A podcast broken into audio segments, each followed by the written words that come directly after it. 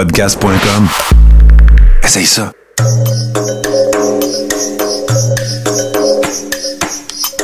Bienvenue dans le podcast Sur la Terre des Hommes.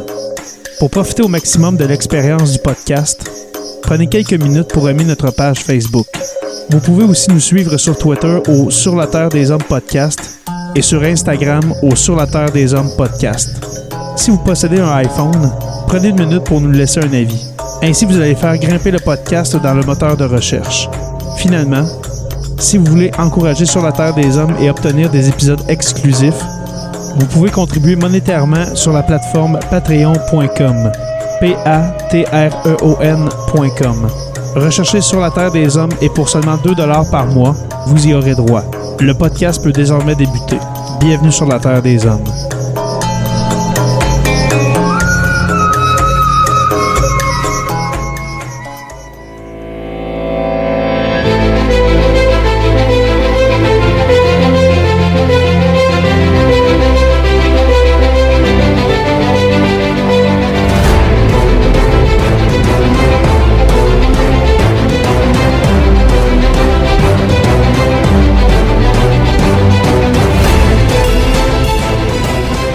Bonjour à tous et à toutes et bienvenue à ce centième épisode de Sur la Terre des Hommes. Oui, déjà 100 épisodes, deux ans et, des poussières euh, pour être exact pour nous rendre à ce centième épisode que j'attendais depuis, euh, sérieusement les gars, depuis quelques semaines. euh, J'avais hâte à ce moment-là et puis j'en avais parlé puis je vous avais dit je veux vous avoir pour la centième parce que vous, vous avez été les collaborateurs qui ont le plus participé au podcast sur la Terre des Hommes. Et puis vous devinez que je parle avec bien sûr euh, Tommy Girard, le, le- le premier vrai collaborateur qui s'est ajouté il y a à peu près un an. Euh, Tom, Ah oui? euh, ben oui, Tom qui s'est ajouté à la saison 3. On avait fait euh, un trois quarts de saison ensemble. Euh, Mhm. on avait parlé euh, pour commencer du Wendigo, après ça de, de la montée, euh, la montée de la haine contre l'islam. On avait fait de mémoire les épidémies. Ça c'est vraiment un épisode que- quand on pense qu'on Prémonitoire. c'est vraiment prémonitoire en pensant qu'en ce moment on est dans la COVID-19. Comment ça va, Tom? Ça va bien, ça va bien. Justement, c'est ça, le- la COVID m'avait apporté l'heureux emploi de, de livreur pour IKEA et UPS, Oui, qui sont très loin. Sous, d'autres cieux, hein, vraiment, la COVID t'a amené euh, un peu partout sur ton territoire euh, dans, dans la grande région de Québec. Oui, oui, puis c'est- très loin de mon champ d'expertise. là. Tu sais, moi, à la base, je suis quelqu'un qui est formé en intervention et en psychologie. Mhm. Fait que euh, là, je me suis retrouvé avec un emploi. Je travaille dans un centre d'aide aux victimes d'actes criminels. Donc, j'accompagne Oh. à la C'est tellement. Hey, je te vois tellement là. C'est super, ça. Ah, c'est vraiment le fun. euh, ouais. Puis euh, c'est c'est assez rock'n'roll. Donc, euh, j'ai commencé la première semaine. Tu sais, j'ai fait de l'intervention dans ma vie, mais pas. euh, J'avais jamais parlé à des personnes qui, qui sont euh, des proches de victimes de meurtre ou ben de, de, de séquestration. de- Aïe, fait que ça, disons que ça chamboule un peu là, mes, euh, mes, euh, mes, mes skills d'intervenant, mais c'est vraiment stimulant, c'est super le fun. Est-ce que ça chamboule aussi tes émotions comme intervenant d'entendre des histoires peut-être d'horreur euh, incroyables? Là? Euh, pour l'instant, ça va. Pour l'instant, je, je m'en sors, euh, je m'en sors bien. Je pense que de- c'est se concentrer sur la personne qui est devant toi, puis de, de- de- sur les six maintenant. là, tu. Hmm. Ben, te connaissant, t'es assez fort entre les deux oreilles pour euh, supporter euh, euh, de, de telles histoires. Alors, euh, euh, félicitations, mon cher, mon cher Tom, mon cher Merci. ami. Et puis, euh, Merci. ouais, longue vie dans cet emploi. Euh, c'est- C'est-tu à Québec encore, oui? Oui, c'est à Québec. Euh, c'est à Québec avec le, le Centre Québec, mais on couvre Super. tout. On couvre la Malbaie, Thetford Mine, tout. Ok. super. Super. Ensuite, euh, Jonathan le prof, ben, devrais-je dire Jonathan Saint-Pierre, dit le prof, comment vas-tu? Hey, salut, moi ça va, ça va à course, ça va un peu brûler, puis Ouais. ça va euh, perturber aussi. euh, ça, ça- c'est une grosse journée. Euh, avant, avant que tu continues, Joe, euh, justement sur la bombe que tu vas nous annoncer, tu nous as, dit qu'il y avait une bombe euh, dans ton coin. Alors toi, tu restes à Rwanda. Joe qui s'est ajouté à Sur la Terre des Hommes au début de la saison 4. Euh, on a fait deux, deux, trois épisodes dans la première moitié de saison. Et après ça, tu t'es ajouté vraiment comme collaborateur régulier à la fin de la saison 4, etc. Je pense, Joe, tu es celui qui, qui en a fait le plus avec moi. Dans le fond, euh, en équipe de deux, là. si je peux dire, c'est ça vraiment qui bien. C'est une bonne, une bonne dynamique qu'on a, une bonne team. Puis je pense Ouais. qu'on va en faire encore pas mal d'autres. Je suis pas mal convaincu. Exactement. On, on sait dénicher des, des, des sujets euh, qui, qui nous intéressent les deux. Et puis, euh, Ils font réagir aussi. oui, vraiment, euh, exactement. Et puis, euh, Martin Godette qui euh, m'a permis, euh, devrais-je dire, de réaliser ce, petit projet qu'est qu'est Sur la Terre des Hommes. Martin, qui est le grand Manitou, président et puis chef de podcast.com, comment vas-tu? Ben, ça va bien, Jay, mais si tu me permets, je vais revêtir un petit peu mon chapeau de producteur, justement, pour évidemment te féliciter. Écoute, je me souviens encore de l'embryon de ce projet lorsqu'on en discutait et tout Ouais. ça. Et je vais te dire que ton plus grand accomplissement, ça n'aurait pas été de faire 100 épisodes, bien que ce soit un accomplissement en soi. Mais je te félicite vraiment parce que moi, je pense que j'ai un point de vue assez particulier sur euh, ton, ton cheminement dans Sur la Terre des Hommes. Puis je veux surtout te féliciter parce que tu es devenu, euh, tant au niveau euh, du reach que ton show a, que euh, basé simplement sur ton contenu, tu es devenu un incontournable euh, de- du podcasting, selon moi, au Québec. Et puis, euh, je, te, salue bien bas et je te félicite. Puis, je vais en profiter pour euh, remercier, en fait, Tommy aussi et, et Joe. Euh, J'ai souvenir de cette bière, euh, Joe, que nous avons pris euh, sur euh, Sherbrooke. C'était ça? Ouais, je pense. Ben, c'est dans le coin de- du quartier latin, si je me trompe Ouais, pas. ouais, ouais. Juste, en fait, la soirée même où tu avais participé, euh, justement, juste pour rire, allez voir. Ouais, exactement. Quand j'avais été me ridiculiser devant 15 000 personnes. Mais, Moi, j'adorais ça. Ah ouais, c'est vraiment cool. Tommy, bien sûr, pour ta contribution dans la, dans la saison 3. Et j'ai une question pour toi, Tommy. Euh, puisque Oui. Tu as eu, euh, tu en avais fait état d'ailleurs euh, dans un des épisodes qu'on avait fait, est-ce que nous pourrions aussi, sans bien sûr, euh, euh, évidemment, dénigrer euh, le travail que tu fais, là, calmez-vous, le pompon, je fais une blague, mais pourrions également considérer les gens qui reçoivent les comme des victimes d'actes criminels? Parce que c'est pas toujours facile à monter ces affaires-là. Tu as dû pouvoir peaufiner tes skills une couple de fois, mettons. Euh, oui, mais en fait, je viens de commencer, mais oui, oui. euh, euh, facile. je je m'avancerai pas, je m'avancerai pas là-dessus. Désolé, ben non, puis je suis très conscient que tu peux pas te mettre dans un tight spot et je m'en excuse, mais je peux pas. Ben non, pas trop, pas trop. Pour, ta- pour répondre à ta question, euh, cher Jay, euh, je vais très bien. Je suis euh, fatigué. euh, je suis. euh, je, je te disais avant qu'on entre euh, dans le show que je- ma vie est une course. Mais là, ça me fait vraiment plaisir de peser sur pause et de, de me joindre à vous ce soir pour euh, le panel euh, All-Star de, de Sur la Terre des Hommes slash euh, COVID-19 slash euh, actualité. Exactement. Et puis, pendant que, pendant que vous parliez, euh, Martin et Tom, euh, on a euh, le, le cinquième qui était supposé ne pas être là, mais qui vient de s'ajouter. Celui avec, euh, je crois que tout, ben, avec qui tout a commencé avec le podcast Maillé pas de côte. Et puis, je parle bien sûr d'Anthony Pomerleau. Salut Paumé, comment vas-tu? Salut Jay, Hey, je vais bien. J'ai euh, réussi à, à régler mon imbroglio. OK, qu'est-ce qui s'est passé? Ah, euh, c'était simple, bon, une affaire de famille. Anyways. Ah, OK. Euh, OK. rendu à trois enfants. Pire enfin, une Euh, ta gueule, Jay. en bon père de famille, Jay, tu dois savoir un peu de quoi je parle. Mais non, euh, c'est ça. Fait que euh, je me suis connecté pendant le début. J'ai une texté justement pour savoir si euh, vous étiez en train de, ta- en train de taper. Donc, euh, je me permets de me connecter. Super. Salut, boys, en passant. Yes, super, parce que je vais avoir besoin de toi, mon cher Paumé, pour mon sujet euh, de ce soir. Euh, dans le planning de l'épisode, les gars, euh, premièrement, ça fait quelques mois. Euh, hey, avant, est-ce que, j- est-ce que j'ai parlé à Joe? Je m'en rappelle plus, voyons.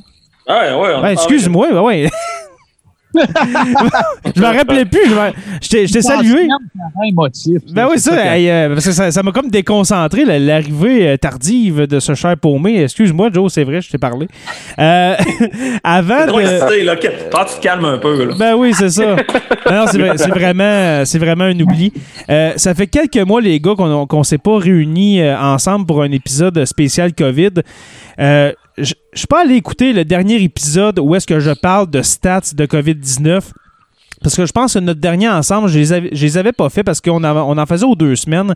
Mais euh, tout ça pour vous dire que dans le monde, euh, le nombre de personnes euh, malheureusement infectées à la COVID-19, eh bien, se chiffre maintenant à 26 millions de personnes. Alors, je crois que la dernière fois, c'était 7 millions dans mon souvenir. Eh bien, dans le monde maintenant, c'est 26 millions. Et puis, on peut noter que pendant notre absence de quelques mois, c'est surtout le Brésil et l'Inde qui ont été touchés le plus durement. Les dernières fois, je pense que c'était l'Espagne, l'Italie, euh, les États-Unis, bien sûr. Mais là, c'est vraiment euh, le Brésil, l'Inde et puis un, peu même la Russie euh, qui a été touché le plus. Au Canada, ben, on est rendu à 130 491 cas. Et puis au Québec, encore, c'est la même. Euh, c'est quasiment la même affaire que la dernière fois, euh, la moitié, alors euh, 62 000 environ. Alors, on, on, tient dans ces eaux-là. Et puis, euh, aux États-Unis, bien sûr, on regarde toujours ce qui se passe au pays des Cheetos avec Donald, avec 6 millions d'infectés au total. Euh, Parles-tu de ceux qui vont voter pour Trump en disant que c'est des infectés? Ouais, c'est ça. ouais, eux autres, là, oui, je je pense que on va en parler pendant, pendant l'épisode. Ils sont fortement infectés. Qu'est-ce qui se passe en ce moment aux États-Unis? Euh, J'en parle dans le dernier Historia Room. Euh, je- dans le fond, je dis qu'on on dirait un début de. euh, On dirait un climat de guerre civile, puis jaillit vraiment ça. Euh, de, de voir des images qui, qui sortent aux nouvelles, on, on dirait c'est des des scènes de, qui se trouvent genre dans- en Europe de l'Est ou bien euh, à la bande de Gaza. Ben non, c'est aux États-Unis que ces images-là ont été prises alors que, que quand euh, que je parle de l'histoire de Jacob Blake ou bien euh, de, de- du jeune homme de 17 ans euh, qui, a, qui a tiré euh, dans la rue, euh, je pense qu'il s'appelle Kyle Hitchinson, quelque chose, quelque chose dans le même? Rittenhouse. Euh, Ethan House, c'est ça, exactement. Rittenhouse. Euh, Ethan House, euh, qui a été, dans le fond, qui a tiré sur deux personnes en pleine rue et puis qui a été cueilli comme une, comme une rose fraîche, alors que Jacob Blake a été tiré sept fois dans le dos. Euh, ça montre vraiment euh, le deux poids, deux mesures qui règne euh, aux États-Unis côté euh, de la justice. Et puis du côté, justement, justice sociale, euh, devrais-je dire. Jacob Blake qui se réveille de, de s'être fait tirer cette balle dans le dos, qui est paralysé puis qui est Ouais. menotté à son lit d'hôpital comme s'il allait se lever pour euh, T'es pas, attaquer. t'es pas sérieux? Oui, il y a eu ça au début, il était menotté à son lit d'hôpital. Wow. Ben, Mais, voyons donc. Jay, si Mm. tu te permets, vous souvenez-vous, les gars, du fameux épisode? Il y a eu deux épisodes. Je ne sais pas si on était là toute la gang ou c'était un mix and match euh, différent. Mais souvenez-vous, lorsqu'on faisait des blagues à l'effet qu'on trouvait ça drôle qu'il n'y ait aucun cas en Russie puis que tu sais, ça devait être des pneumonies. Puis souvenez-vous qu'on a discuté à un moment donné très spécifiquement de l'Inde lorsqu'il y a eu un exode des grands centres pour retourner Mhm. Oui, dans le, moi je m'en rappelle très bien. C'est dans Ben, l'épisode des deux Québec. ouais. Oui, oui, c'est ça. On est quoi? On est trois, quatre mois plus tard. Puis là, oups, le voile tombe. Et là, ben, garde, il y en a des cas en Russie. Puis en Inde, il est arrivé à peu près exactement ce qu'on avait prédit avec une population comme ça. Si tu fais une extrapolation de ce qu'on voit partout sur la Terre, on Mhm. peut pas non te montrer surpris que ça, que ça, ça ait autant déferlé aussi en Inde. Là, fait qu'à un moment donné, tu n'as pas besoin d'avoir un PhD en analyse statistique pour euh, tirer des conclusions probables de choses qui vont arriver. Là, Mhm. C'est clair. Ben moi, je pense que c'est le retour du balancier pour l'Inde, mais je regarde euh, la, la map monde en ce moment de, des cas de COVID-19 et puis euh, je vous invite peut-être même à aller voir sur, euh, dans le fond, c'est Radio-Canada Coronavirus en direct. Et puis l'Afrique, là, le continent africain est touché, mais pas tant que ça. Pour un continent de plusieurs millions de personnes, c'est vraiment... euh, Il y a beaucoup de, beaucoup de gens en, en Afrique. Je ne sais pas si on, si, on, si on diagnostique autrement. Je ne sais pas si euh, c'est testé euh, de la même manière qu'en Occident, mais je trouve qu'en Afrique, il n'y en a pas tant que ça. Ben, la, la question qui se poserait peut-être, c'est est-ce qu'ils testent autant? Ben, c'est ça. Oui. Euh, moi, j'aurais peut-être une piste de, de réflexion, c'est qu'en Afrique, ils sont plus habitués que nous autres aux pandémies. Tu sais, ils ont eu l'Ebola, ils ont eu, tu sais, ils ont la fièvre jaune, ils ont plein d'affaires. Fait que je pense qu'ils étaient peut-être juste mieux préparés. Ça a l'air niaiseux à dire, mais ils étaient peut. peut-être justement déjà habitués d'avoir des mesures sanitaires puis d'avoir euh, des choses mises en place. Fait qu'on va peut-être avoir à apprendre de l'Afrique à la fin de tout ça. Le pays d'Afrique euh, d'Afrique est le plus touché, ben moi, dans mon avis, euh, comment je pourrais dire ça, c'est le plus occidental de tous. Euh, c'est l'Afrique du Sud. qui est le plus touché. Alors, justement, est-ce qu'on teste plus, comme dit Martin? Est-ce que euh, c'est, admettons, je prends l'exemple du Congo, ou bien, euh, je sais pas moi, de, de la Côte d'Ivoire, est-ce qu'on teste autant? Est-ce que, euh, tu sais, on- est-ce qu'on va dans les tribus, je sais pas, dans le fond du Congo pour les tester? Peut-être pas, une autre piste. euh, J'ai peut-être une autre piste qu'il faudrait regarder peut-être au niveau aussi du marché économique et puis des accès. Est-ce que euh, est-ce que tout le monde entier passe par ces pays-là autant que ça passe par le Canada, les États-Unis, la Chine, etc. Mm. Tu sais, moi, je- ça s'est répandu, euh, ça s'est répandu par les voyageurs euh, rapidement. Puis, est-ce que, en tout cas, je, je lance ça comme ça, mais au niveau des, des- des voyages inter-pays, etc. dans le monde, est-ce qu'il y a moins de destinations qui, qui partent de- des pays in- contaminés aussi vers l'Afrique? Tu sais, c'est peut-être un amalgame de tout ça ensemble. Ben, ça je pense- Je pense aussi au Congo, il doit en avoir quelques-uns de moins. Hein. Au Congo, des 5 étoiles, il n'y en a pas tant que ça. là. Ben, Mm. ça, je pense aussi que ça, il y a eu moins de voyages en Afrique. Tu sais, quand le, quand le confinement est arrivé, puis on a commencé à fermer les frontières entre pays, je suis pas sûr que les gens sont garochés pour profiter euh, des plages du Zanzibar là, pour euh, euh, Ah, ouais, c'est ça. Je C'est sûr. pense pas qu'il y a bien ben des Ibérostars euh, tu sais, au- en Côte ben, en Côte d'Ivoire, oui, mais au Congo, il ne doit pas en avoir tant que ça. Met- mettons en, Ouais. En Zambie, par exemple, ou en Éthiopie, c'est pas le temps euh, tu sais, de. Ben justement, tu sais, je pense que euh, tout ce qui est compagnie aérienne est cloué au sol encore. Et puis, je sais pas si les. les, ben, je pense que les voyages d'affaires sont, sont autorisés, mais est-ce que les voyages touristiques sont, sont autorisés? Eux, euh, mettons, est-ce qu'on peut aller en France en ce moment? Je. J'ai de l'air pas informé, mais je je pose la question est-ce que quelqu'un est au, est au courant de ça? Est-ce qu'on peut voyager? Aucune idée. Ben, hein? moi, ce que j'ai entendu, c'est que tu sais, pour te, pour, te préma- pour te prévaloir d'un droit de transport, tu sais, c'est pas pour aller euh, faire un câlin à ta mère. Là, tu sais, c'est- c'est. je veux dire, écoute, il y en a du transport qui se fait là, euh, sans tomber dans la cheap plug. Là, tu sais, je pense à des. euh, je pense à des, des, des trucs événementiels. Euh, Pense au hockey, pense au basket qui s'apprête à recommencer, pense à la NFL. Tu sais, Il y en a là-dedans qui prennent l'avion là, pour se déplacer. Mhm. Mais tu sais, c'est juste, euh, comme on dirait en anglais, du leisure. Tu sais, c'est pas. euh, Puis de toute façon, tu sais, les gens ont-ils envie de voyager? Tu sais, en partant, je veux dire, c'est. C'est causal, là. Tu sais, il y a bien moins de monde qui va dire Ah ouais, bébé, fais ta valise, on s'en va voir ta mère en Californie. Je pense qu'il y en a il y a, il y a. beaucoup de pays. Il y a Ouais. beaucoup de pays qui imposent encore le 14 jours là, de, de, de quarantaine quand tu reviens de voyage. Fait que, si tu arrives d'un pays, tu es 14 jours en quarantaine, tu reviens, tu es 14 jours, ça Mhm. te prend comme deux mois pour aller euh, passer une semaine en quelque part. Ouais. Fait que, En fait, pense- tu lèves un bon point. Tu as mis l'exemple que je donnais tantôt, soyons précis, ça se passe, euh, c'est c'est- c'est- c'est interne. Là. Tu sais, je te parle Mhm. d'un qui part de Saint-Louis, qui s'en va en Californie, c'est différent. Là. On s'entend. mhm. Parce qu'aux États-Unis, on s'entend que ça s'est pas amélioré. Là. Puis euh, en plus, t'a- t'ajoutes à ça euh, la, crise raciale qui, est arrivée en, en, pleine COVID-19. C'est, ce pays-là est, est au bord de l'éclatement, selon moi. Je, reviens aux, States.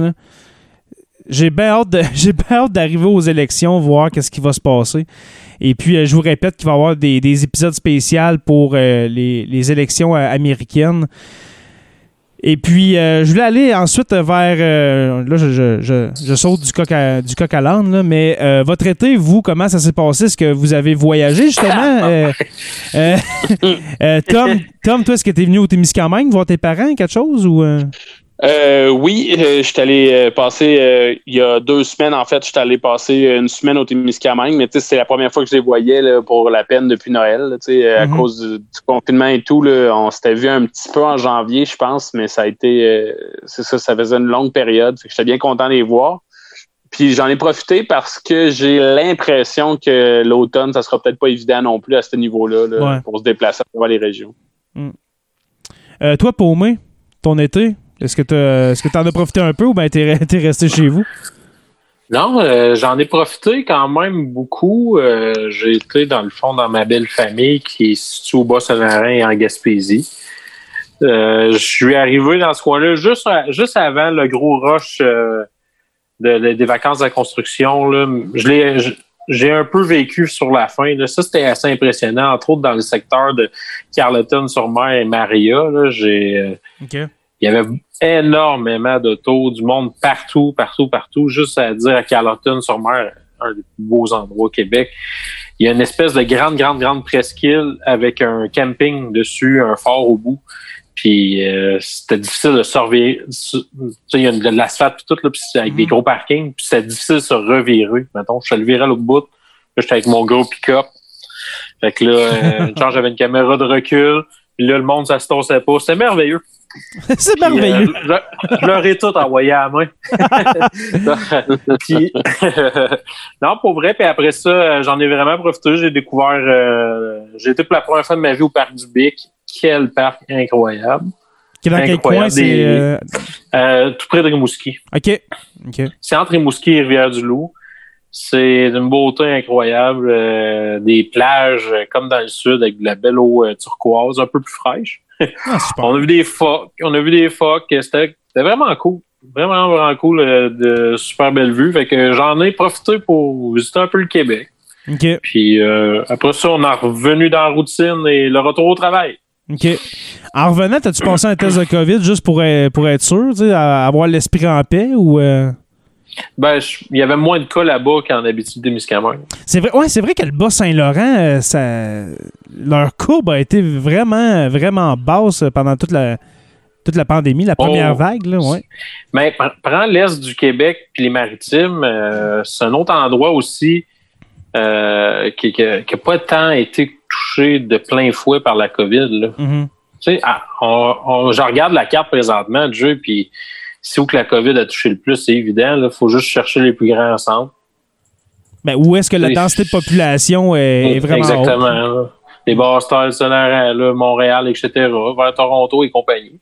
Hmm. Donc, euh, tu sais, j'ai passé par là, là j'ai passé euh, un peu de temps la 40 là, euh, à, à me rendre compte que la 40 a dévié puis que c'était un peu euh, c'était un peu moins cool de passer sa 40 euh, des fois.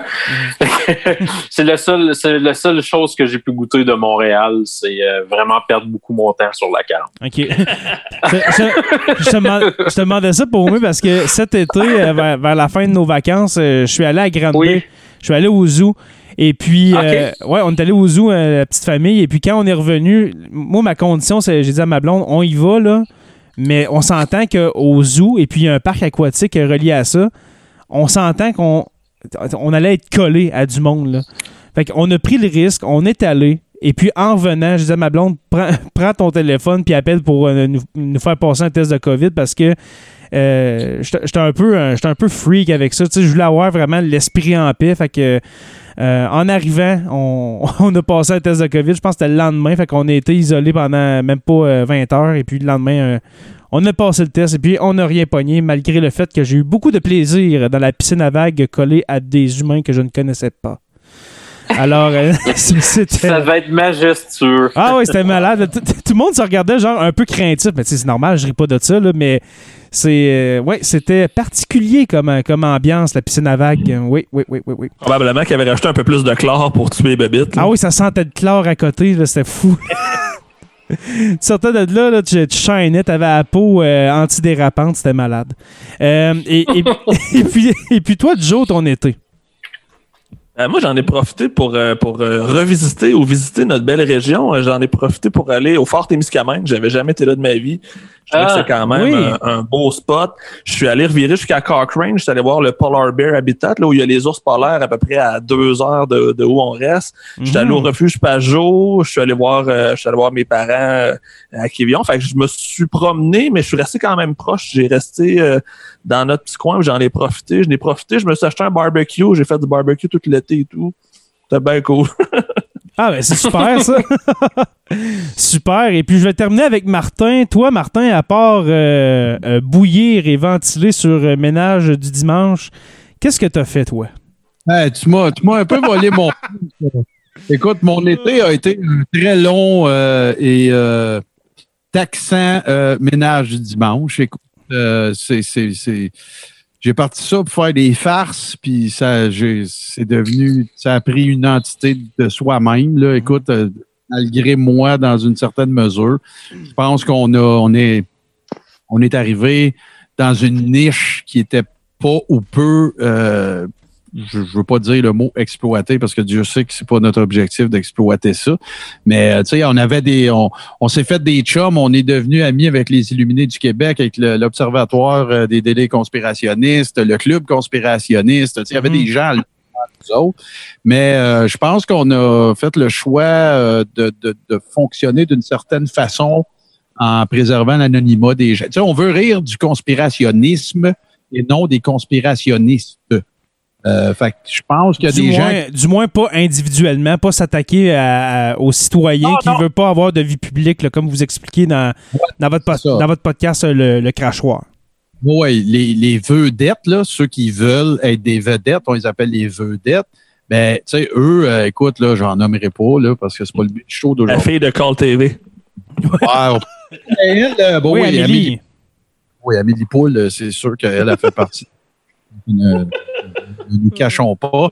Mais euh, non, c'est ça. Fait que euh, sans tomber, comme je disais dans le show de Cheap Plug, euh, dans le, le- le- le- le commentaire de Cheap Plug, mais ça a été beaucoup ça. Puis écoute, euh, pour conclure là-dessus, ben la raison pour laquelle j'ai mis beaucoup, beaucoup de temps et d'énergie dans certains cas, peut-être euh, euh, pas dénigrer, mais en tout cas en avoir un peu moins pour d'autres affaires, c'est vraiment à cause de la réponse des gens puis de ceux qui ont communiqué avec nous pour nous dire euh, vous êtes rafraîchissant, vous nous faites du bien. Je suis entouré de gens qui adhèrent à ces théories-là. Puis quand je vais faire un tour sur votre page, comme mon break de la journée de ça, et ainsi de suite. Et ça, c'est ça, c'est très fréquent. Puis on a eu d'autres affaires, là, écoute, là, des gens qui ont qui nous ont carrément signifié qu'ils étaient en train de s'en aller là-dedans, puis que on les a, on les a assez shakés les puces Mm. que on- euh, écoute, là, je veux pas dire qu'on en a reçu 200 de même, là, mais il y en a, euh, tu le sais, là, toi-même, tu écoutes un peu les, les trucs que je fais.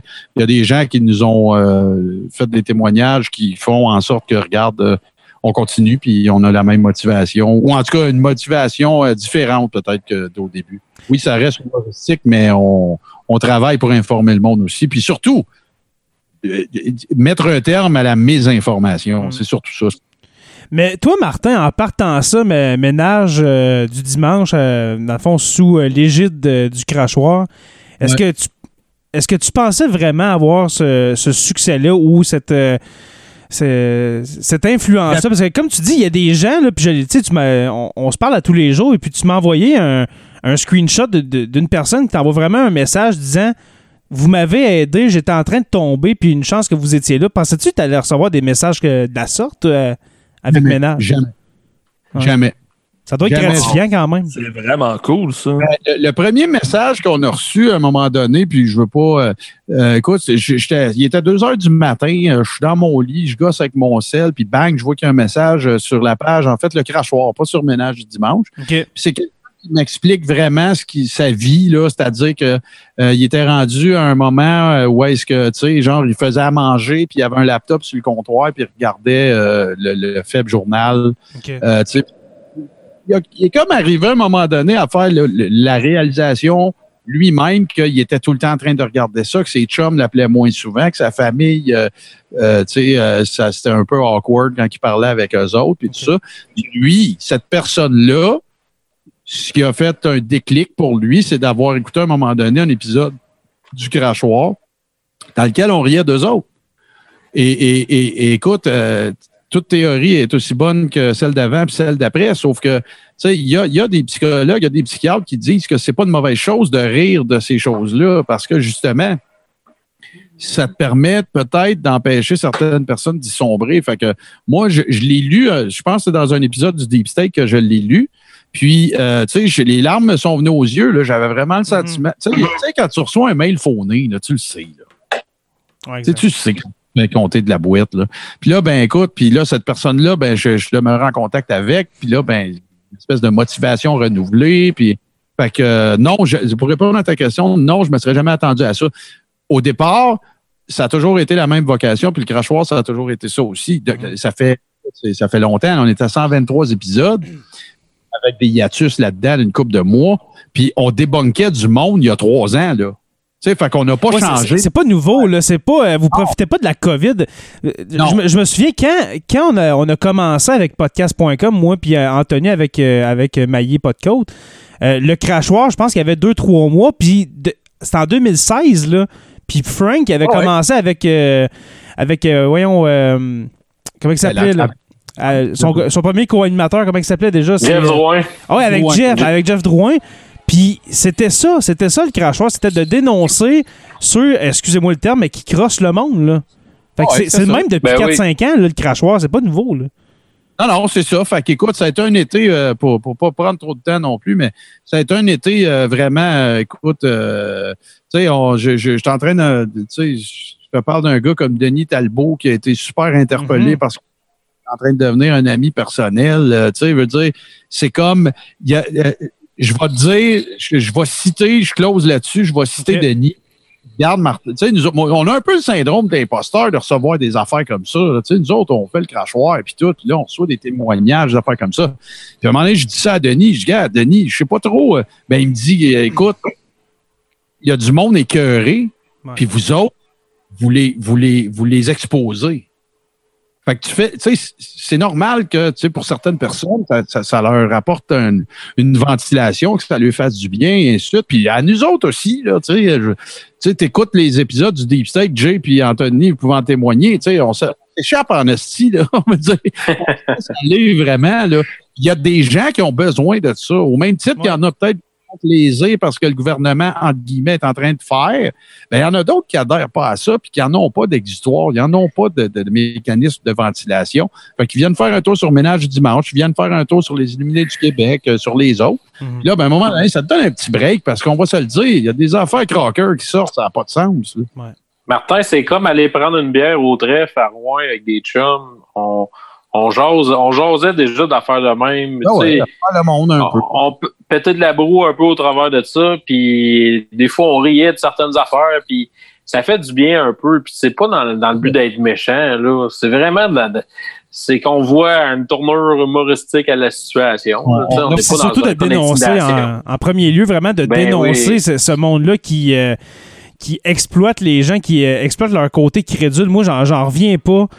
Euh, en voyant les, les manifestations, sûrement que je sais pas si tu vas en parler, Martin, dans ton segment, Ah mais euh, j'avais aucune idée comment il y avait des gens aussi crédules au Québec et puis au Canada parce qu'il y a eu une manifestation à Ottawa. Euh, je- J'en reviens pas. J'en reviens pas qu'on croit à des. euh, Je, je vais t'en affaires de parler. C'est le sujet de mon topo, euh, Jay. Je vais faire un peu une espèce de wrap-up de tout ça. Du point de vue de, de mon point de vue à moi qui se fait envoyer à peu près 100 messages par jour avec des coupeurs de journaux, des liens Facebook, des clips YouTube. On va Mm. pouvoir être, euh, j'ai sans prétention, je pense que j'ai un point de vue particulier sur la chose, puis ça va me faire plaisir de vous faire un gros wrap-up de ça. Yes, sir. Alors, euh, alors on va commencer les, les, les, euh, les- les sujets. Alors, je vous avais demandé, les gars, de nous, a- de nous amener un sujet en lien avec la COVID. Euh, Tom, toi, tu as décidé de parler euh, des effets psychologiques, c'est ça, autour du confinement? Est-ce que, est-ce que je me trompe? Ben, ou, euh? Ben, en fait, c'est- avec la job que j'ai en ce moment que je le vois. Puis, on peut faire des liens avec les dénonciations qu'il y a eu dans les derniers mois. Euh, il y a comme eu un mouvement, une vague de dénonciations, là, une troisième vague. là, il y a eu le mouvement MeToo. Euh, il y en a eu un autre, là, il y a celle-là. Et euh, ce que j'observe, puis les intervenants aussi l'observent beaucoup, le, le confinement a comme enlevé beaucoup de mécanismes de défense, je dirais, que les gens avaient. Euh, tu sais, mettons, il y, y a du monde dans la vie qui vont rouler euh, à 100 000 à l'heure tout le temps, euh, Ouais. travaillent euh, en malade, ils ont des activités le soir. Et tout ça sert juste à pas s'arrêter puis prendre du temps pour soi, parce que s'ils le font, ils réalisent qu'il y a des affaires qui marchent pas. Mhm. Et euh, le confinement a comme forcé ça. Et là, ben, à cause de ça, on a eu comme plein de, de dénonciations, de, de, de dire, mettons, ah ben, je, je me suis fait agresser il y a cinq ans, j'en ai jamais parlé, mais là, parce que je suis pogné tout seul avec moi-même chez nous, je fais juste penser à ça, puis c'est là que ça sort. Ça, ça leur permet, dans le fond, de, de, de, de faire une espèce euh, d'introspection intense et puis de, de, de se rappeler qu'ils ont été victimes de quelque chose, puis ils se disent c'est le moment de le faire, dans le fond. Ben, c'est le moment parce qu'ils sont comme pognés avec ça, puis ils n'ont pas vraiment d'autres moyens de, tu de, de se divertir ou de l'oublier d'une certaine façon. Quand t'es tout seul avec toi-même et t'as rien à faire, euh, euh, c'est ça, là, tu penses Ah, à oui. ça, ou bien on va en parler peut-être, euh, je, je vais te poser une question par rapport aux conspirationnistes. Euh, le, confinement, s'il y, y a quelque chose à voir avec ça, mais je te laisse continuer. Euh, ben, euh, le- par rapport aux conspirationnistes, euh, c'est sûr, le, le confinement a emmené un moment où que les gens euh, se sont retrouvés à devoir juste penser puis être seuls avec eux-mêmes. Ça, ça a eu un impact, c'est certain. Tu sais, il bon, oui, oui, il a écouté des films, puis euh, aller sur Internet, mais à un moment donné, tu as fait le tour. Là, au bout d'une semaine ou deux que tu fais ça, Ouais. euh, les gens sont comme retrouvés à Hey, on n'a pas de loisirs. Puis je pense que c'est Louis T qui avait apporté ce, ce point-là que je trouvais bien, bien comique. Tu sais, les gens ont souvent eu des préjugés sur les gens qui, qui, qui sont sur le bien-être social en disant ils sont bien, ils sont chez eux, ils font rien. Mais après euh, un mois que les gens faisaient rien, coincés chez eux, tout le monde avait hâte de recommencer à travailler. Ben, c'est sûr. Tu te rends compte qu'être coincé chez vous, avoir rien à faire, c'est quelque chose qui est dur sur le moral. Mhm. dé- pendant un bout, euh, il y avait des statistiques qui montraient là, que tu sais, il y avait un Canadien, euh, un Québécois sur deux, pardon, qui était euh, euh, qui se considérait proche d'être en détresse psychologique. tu sais Hey, c'est dans les énorme. sondages qui avaient été. Tu sais, c'était, euh, c'était bien, bien marquant. Puis là, ben, l'aube d'une deuxième vague se dessine. Puis je pense que ça a laissé une espèce de traumatisme euh, collectif par rapport à ça. Puis là, ben, c'est de voir comment que les gens vont réagir pour pas retourner en confinement. Parce que c'est sûr que euh, le go a dit, on retournera pas en confinement, mais je pense que les gens craignent beaucoup ça parce qu'il y en a pour qui ça a été très éprouvant. Ben, je ne sais pas pour vous autres, les gars, mais euh, aujourd'hui, en date euh, du 3 septembre 2020, euh, il y a eu environ 200 nouveaux cas de recensés au Québec. On, voit que après qu- quasiment un mois de, stagnation, si je peux dire, du nombre de cas, et puis qui était genre à 50, 80, 90, là, de voir que depuis 2-3 jours, ça monte cent- tu sais, 100, 150, euh, 200. Moi, honnêtement, là, je, je veux pas dire que j'ai peur puis que j'ai peur pour ma santé tout, mais j'ai peur pour euh, pour un autre confinement. J'ai peur pour ma job, j'ai peur pour mes pour mes jeunes, mes élèves. Euh, un, autre confinement, ça serait vraiment euh, destructeur pour, pour eux autres. Et puis pour ceux que tu as nommés, Tom, justement ceux qui se considéraient comme étant en détresse psy- psychologique, penses-tu qu'un confinement de plusieurs mois va. euh, on- Penses-tu que ces gens-là vont passer au travers, sérieusement, qu'ils vont pas penser à avoir des idées suicidaires, etc. Ou, euh, Ben, en ce moment, les ressources sont, sont pleines. Tu sais, euh, j- j'avais cherché des ressources aujourd'hui pour, pour un enfant. Euh, puis les ressources psychologiques débordent en ce moment. C'est- C'est c'est très éprouvant. Au niveau des ressources communautaires aussi, où, où il y a- il y a de l'hébergement, ces choses-là, ben, on- c'est très, très sollicité en raison ben, de la crise économique, mais aussi du confinement qui a amené une augmentation de la violence, une augmentation de la détresse. Donc euh, oui, un autre confinement, ça serait très, euh, ça serait très problématique là, pour, la, pour la population. Mm. Déjà que deux mois, ça- comme j'ai dit, ça a été destructeur pour, euh, euh, pour les jeunes. pe- Peut-être, je, je sais pas, pour les, les, jeunes d'âge primaire. euh, Peut-être que Joe, tu pourrais, tu pourrais nous en parler parce que ta, ta, fille vient d'en- d'entrer euh, à l'école primaire. Je la considère dans, cette tranche d'âge-là. Mais pour les, les adolescents, je, les, je, je les ai rencontrés cette semaine, en début de semaine. C'était la rentrée scolaire. au Témiscamingue et puis il y en a que juste dans leur façon de se leur visage leur façon de se déplacer sont différents. Euh, on dirait euh, pas, pas, zo- pas zombie là, mais tu vois que il, s'est passé quelque chose. Il y a, eu euh, tu vois que la COVID les a affectés Vraiment, je ne sais pas si c'est le port du masque obligatoire depuis, depuis cet été ou c'est le fait d'avoir été confiné au printemps, mais c'est des jeunes différents. C'est quelques jeunes différents que je vois cette année. Joe, toi, ben, ben, Joe puis, euh, puis euh, Anthony, euh, vous qui avez des enfants qui, qui, les- qui commencent à l'école primaire, comment que comment ont vécu ça, dans le fond, le- le- leur été, excusez-moi? Ben, jusqu'à maintenant, je te dirais que, ma fille, elle a 5 ans, puis elle, elle n'a jamais connu autre chose. Fait que c'est une normalité quand même pour elle. Puis cet été, on l'a habitué tranquillement à, à comprendre justement qu'il y en a qui avaient des masques, qu'il y avait le, Ok. le- l'extérieur. Puis, tu sais, ça se fait quand même bien. Puis, c'est pas les plus jeunes qui sont les plus réfractaires, c'est les parents. Les enfants, une fois qu'ils sont dans l'école, il n'y en a pas de problème. Mais c'est Ok. les parents à la maison souvent qui sont les plus euh, les plus volubiles. Puis c'est justement, tu sais, tantôt, je vous disais que j'avais une bombe. Oui, C'est que oui. j'ai j'ai reçu un courriel juste avant le, le début de l'épisode parce que demain, on a notre rentrée, nous autres, pour les secondaires 4 et 5, parce que euh, ministre qui prend des décisions douteuses, ça a tout chamboulé notre entrée. Puis ben, on a reçu un mémo comme de quoi ben, les secondaires 4 et 5 qui voulaient faire une manif anti-masque au début de la journée demain pour manifester contre le port du masque à l'intérieur de l'école. Fait, que notre entrée, ça va être de gérer ça demain matin. Ça court chez nous aussi, euh, Joe. Euh, ben, de ce que j'ai compris, ça a l'air d'être un mouvement provincial parce que c'est des regroupements de gens. Exactement. Fait que c'est probablement pas juste à Rouen que ça risque d'arriver. Je pense que ça va être assez généralisé partout au Québec là, que demain, on veut manifester contre le port du masque. Puis aussi, je pense contre toute la gestion des écoles tout court. Ah, mais j'en sais pas plus. Fait que ouais, il faut que je rentre une heure plus de bonheur demain pour se trouver un plan de match parce que c'est moi je commence demain première période avec 32 jeunes de secondaire 5, aucune idée de comment ça va se passer, de la dynamique puis euh, comment on va avoir à gérer ça. T'es pas sérieux.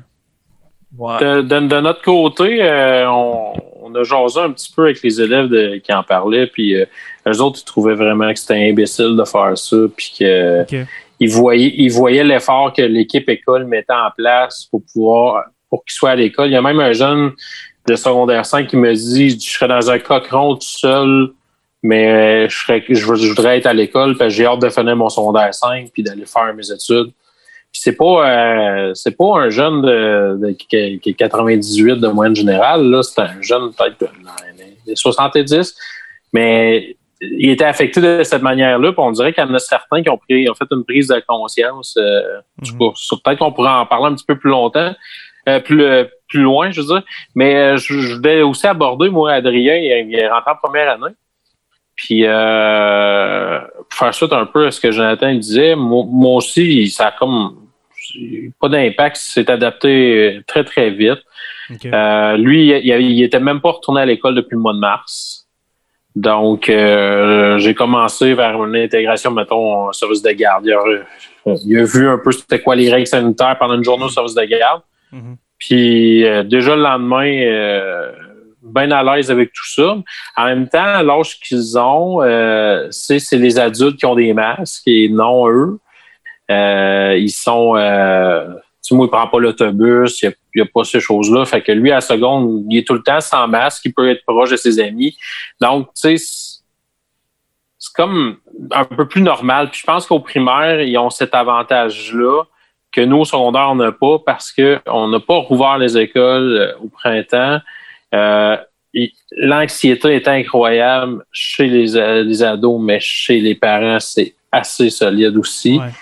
Euh, les parents, mettons, qui ont qui, sont peut-être plus en besoin, les parents qui ont besoin de plus de support, je dirais, au niveau social, euh, quand on communique avec eux, sont euh, inquiets quand même. Pas inquiets nécessairement du COVID, mais inquiets des mesures qui sont mises en place dans la classe. Comme nous, les élèves, ils sortent peu. ils sortent, ils ont des moments de pause qu'on les fait sortir, ils vont quasiment tous dehors. Mais sinon, ils restent beaucoup en classe. Il y a seulement des transitions pendant des pauses de 15 minutes, puis pour le dîner. Euh, mais euh, on a pris la décision de les laisser en classe pour l'instant parce que c'est vraiment toute une gestion euh, pour la cafétéria. Puis là, on a trois, on a 280 élèves. Là, on n'est pas une grosse polyvalente. Mais... Non, c'est ça, c'est pas, c'est pas d'Iberville puis la source à Rouen. Là. On s'entend que c'est, plus de 1000, de 1000 élèves. Exactement. Fait que je compatis vraiment avec mes avec mes collègues de Rouen. Puis ce que j'ai ce que j'ai peur qui arrive peut-être à Rouen que nous on a peut-être avantage étant un petit milieu, c'est que euh, l'équipe école et les élèves on est on, se sent tous dans le même bateau. Mm-hmm. Puis euh, moi je mets à profit euh, mon travail d'intervenant pour aider la direction à travailler avec mes collègues. Puis tu sais juste tantôt on a collé une réunion hier dans le fond à 4 heures euh, puis on sort les points, euh, on décortique la journée, les choses qu'on devrait améliorer, etc. Mm-hmm. on, on, a une PE flottante qu'on a mis le 14 septembre. Il y en a une qui s'est qui s'est décidée cet après-midi pour le 25 septembre. Les profs sont très contents parce que ça va leur permettre de s'ajuster, pouvoir regarder de quelle façon, parce que les mesures vont rester là. Et puis s'il y a un relâchement, ben ça va être encore plus restrictif Là, ils sortent d'un ben mais s'ils font les, s'ils tiennent pas leur mètre, s'ils n'ont pas leur masque, le masque, c'est zéro un problème. C'est vraiment la distanciation d'un mètre qui est très difficile. Mm-hmm. euh, on leur dit, malheureusement, on, on, on a des inspecteurs de la CNESST qui sont déjà prévus, qui vont passer. On a déjà la date. Puis ils vont faire d'autres inspections surprises par la suite. On peut pas se permettre à rien à ce niveau-là. Mhm. Donc, on va peut-être même être obligé de couper euh, cet accès-là. C'est les profs en, en pleurent quasiment quand ils en parlent de voir les enfants aussi. Ah, J'ai j'ai le mot opprimé, je trouve ça gros un peu, là, mais aussi cadré que ça dans la Ouais. situation. Puis là, chaque enseignant se promène dans les milieux de vie Des élèves, parce que les élèves restent dans le même groupe. Donc, ça cause aussi de l'anxiété à des, certains enseignants qui, des fois, sont sortis un peu de leur pantoufle, puis je les comprends.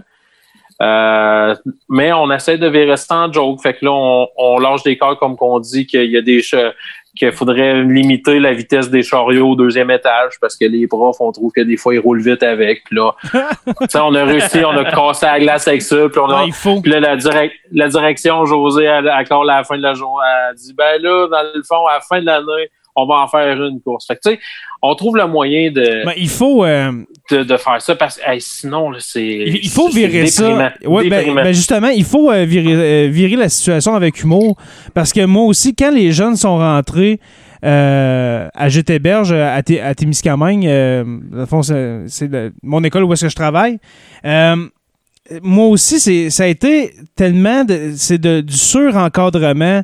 Euh, c'était c'est quasiment militaire, euh, je te, je te dirais. Puis c'est c'est vraiment pas mon style. C'est vraiment pas mon- c'est vraiment pas mon style. Euh, pour les profs, moi, où est-ce que je travaille, j'ai vu qu'on s'est euh, on s'est adapté rapidement. Euh, à- mettons, pour, ce qui est du masque, pour ce qui est de la, distanciation avec les jeunes, euh, c'est automatique. Admettons, je suis à mon bureau et puis j'ai à aller dans la classe parmi les jeunes, ben c'est automatique. J'ai le masque euh, autour du poignet, puis let's go, on met le masque. Mais ces enfants-là, je- puis Tom, sûrement que pour poursuivre sur ton sujet, tu pourrais euh, m'aider sur ce sujet-là. Mais est-ce qu'il n'y a pas un danger de les marquer à vie, ces jeunes-là, même si on vire ça en humour, qu'on essaye? Est-ce que c'est une génération sacrifiée, ces, ces jeunes-là du primaire, secondaire, selon toi? Côté psychologique, là, j'entends. Euh, moi, je pense, je pense pas. Tu sais, je suis pas, euh, bon, je suis pas un expert dans les traumas à long terme collectifs. Euh, je pense, je pense que ça peut. tu sais, en fait, le, le- le sentiment de justice, le fait que ça soit vécu tout le monde ensemble, je pense que ça va rajouter euh, à la capacité de résilience de, de- de tous et chacun. Tu sais, de se dire, on, on traverse ça ensemble, tout le monde est dans le même bateau, ben ça fait en sorte que l'événement est vécu comme moins pire, si on pourrait dire Mhm. parce que on, on peut vivre ça avec les autres, en parler avec les autres, normaliser ça, euh, ventiler les émotions au fur et à mesure. Je pense que si c'était juste, par exemple, euh, euh, des types d'élèves en particulier qui devaient vivre des conséquences comme ça, là, ça serait très marquant pour eux. Ouais. Tu Si, mettons, euh, je sais pas, moi, toutes les roues se ramassent à vivre ça, ben, euh, tu sais, là, Ouais. c'est- comme injuste pour eux. Puis ben, là, il y a plus de danger d'être marqué parce que t'es- t'es isolé là-dedans. Mais en, en groupe, T'es comme ça, pense ostracisé, que- là. Ouais, c'est ça. Je pense qu'en groupe, ça va être euh, ça va être quelque chose qui va être surmontable. Tu sais, je me dis, s'il y a une génération qui a traversé une crise économique de la Deuxième Guerre mondiale, ben on est capable de traverser cette pandémie-là Ex-. Excellent point. Excellent point.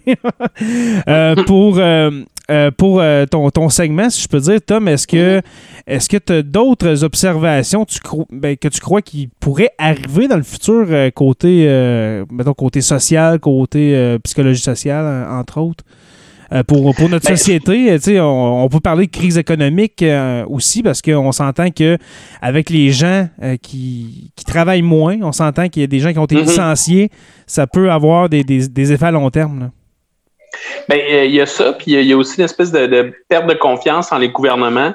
Euh, qui, qui était déjà, qui commençait déjà avant la pandémie, mais je pense que c'est juste accéléré euh, vitesse grand V avec la pandémie. Mm. Euh, les gens, tu sais, on se retrouve dans une position où si le gouvernement avait rien fait puis que les gens étaient tombés malades, on n'aurait pas fait confiance au gouvernement. Mhm. Euh, si le gouvernement prend des mesures puis qu'il n'y a pas de conséquences, dans le fond, on voit pas beaucoup de cas dans la population, ben on en veut au gouvernement. Et que le gouvernement se trouvait point lié à peu importe ce qu'elle allait faire, les gens euh, allaient perdre confiance. C'est certain. hein. Donc, oui, c'est ça. Donc, on se retrouve, je pense que ça va, il va y avoir une perte de confiance en, en les institutions. Puis ça, ben, euh, je, peux pas prévoir ce que ça va faire à long terme, mais c'est sûr que ça va avoir un impact au niveau politique, social, euh, dans, dans la façon qu'on qu'on que les choses vont se développer par la suite. là. Exactement. Mm. Euh, pour poursuivre, euh, on va aller vers Martin. Mon cher Martin, que ça fait longtemps qu'on n'a pas entendu. J'espère qu'il n'est pas parti aux toilettes ou euh, au Ben dépanneur. Ok. Je m'abreuve d'une bonne grolche Pilsner et de vos paroles. Oh, oh yeah. Moi, c'est un verre d'eau, tout simplement, en podcast. Sinon, la gorge me pique avec de la bière. Euh, euh, toi, Martin, euh, je devine ton sujet. Tu, Ouais, je veux que tu nous parles du mouvement conspirationniste, euh, comment, que, que comme- comment ce mouvement-là a pris de l'ampleur cet été, grâce notamment à des discos d'âne, à des cheveux de prince et sornettes strudel. Comment on dit ça? Dans le fond, strudel, l'inside, c'est des strudels là, aux framboises qu'on trouve à l'épicerie, dans le fond, là, c'est ça? Oh, oui, Ok. puis euh, de l'allégorie ou de, le comment dire de- de- du, du fait qu'on est de, affublé euh, Alexis de ce surnom-là. C'est beaucoup plus le sornet, je te dirais, Ouais. que le strudel. On cherchait quelque chose qui rime, puis ça strudel, je trouvais ça moins. euh, on avait eu plein d'autres suggestions beaucoup plus scatologiques et on a décidé d'aller. Non. J'ai envie de citer euh, Winston Churchill pour t'expliquer Oh comment. my God. Et tabarouette. ça. Non, non, On sait que tu t'en vas avec ça. Pas fait. euh, c'est- c'est- on- on- Il y aura sûrement pas consensus sur la pertinence de toutes les citations qui concernent Winston Churchill, mais il y en a une, moi, que j'ai toujours conservée et que je ne pensais jamais qu'il serait applicable dans un cas comme celui-ci. C'est ne gaspillez jamais une bonne crise. Et euh, en anglais, c'est never waste a good crisis. Et euh, je pense que euh, je vais vous faire à vol d'oiseau et le plus rapidement possible Oui. un, un- une espèce de timeline des événements ultra rapide, OK?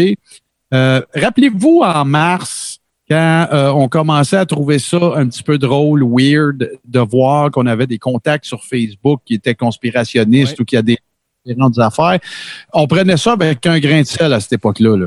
Hein, C'était juste drôle. On, s- on se messen- on s'envoyait des messengers entre nous autres. Hey, ma tante, whatever. Mhm.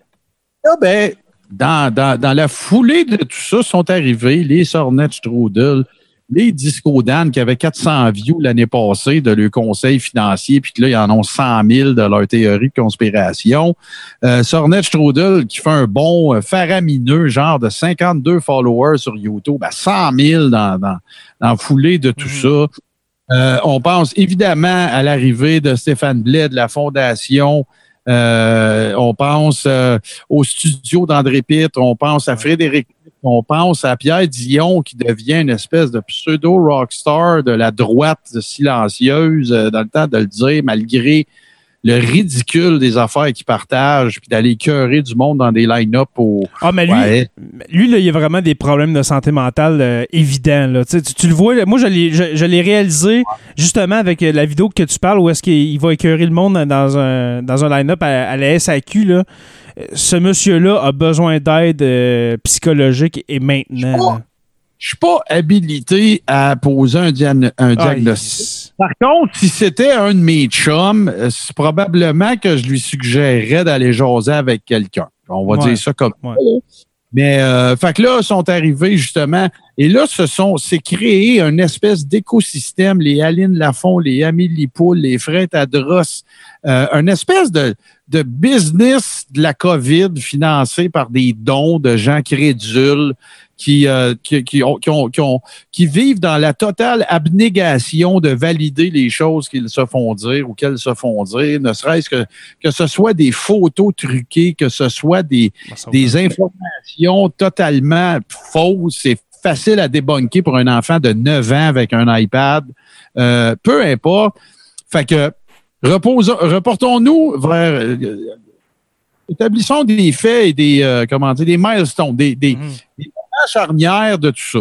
Mais évidemment qu'il y a eu euh, la première vidéo, le- en fait, le vidéo d'Alexis Sornet Strudel dans lequel il fait euh, la présentation de ce que lui appelle une fraude statistique. Mhm. C'est-à-dire qu'il laisse sous-entendre qu'il y a des médecins qui se font payer pour mettre euh, de, des, des, codes, des, des causes de décès.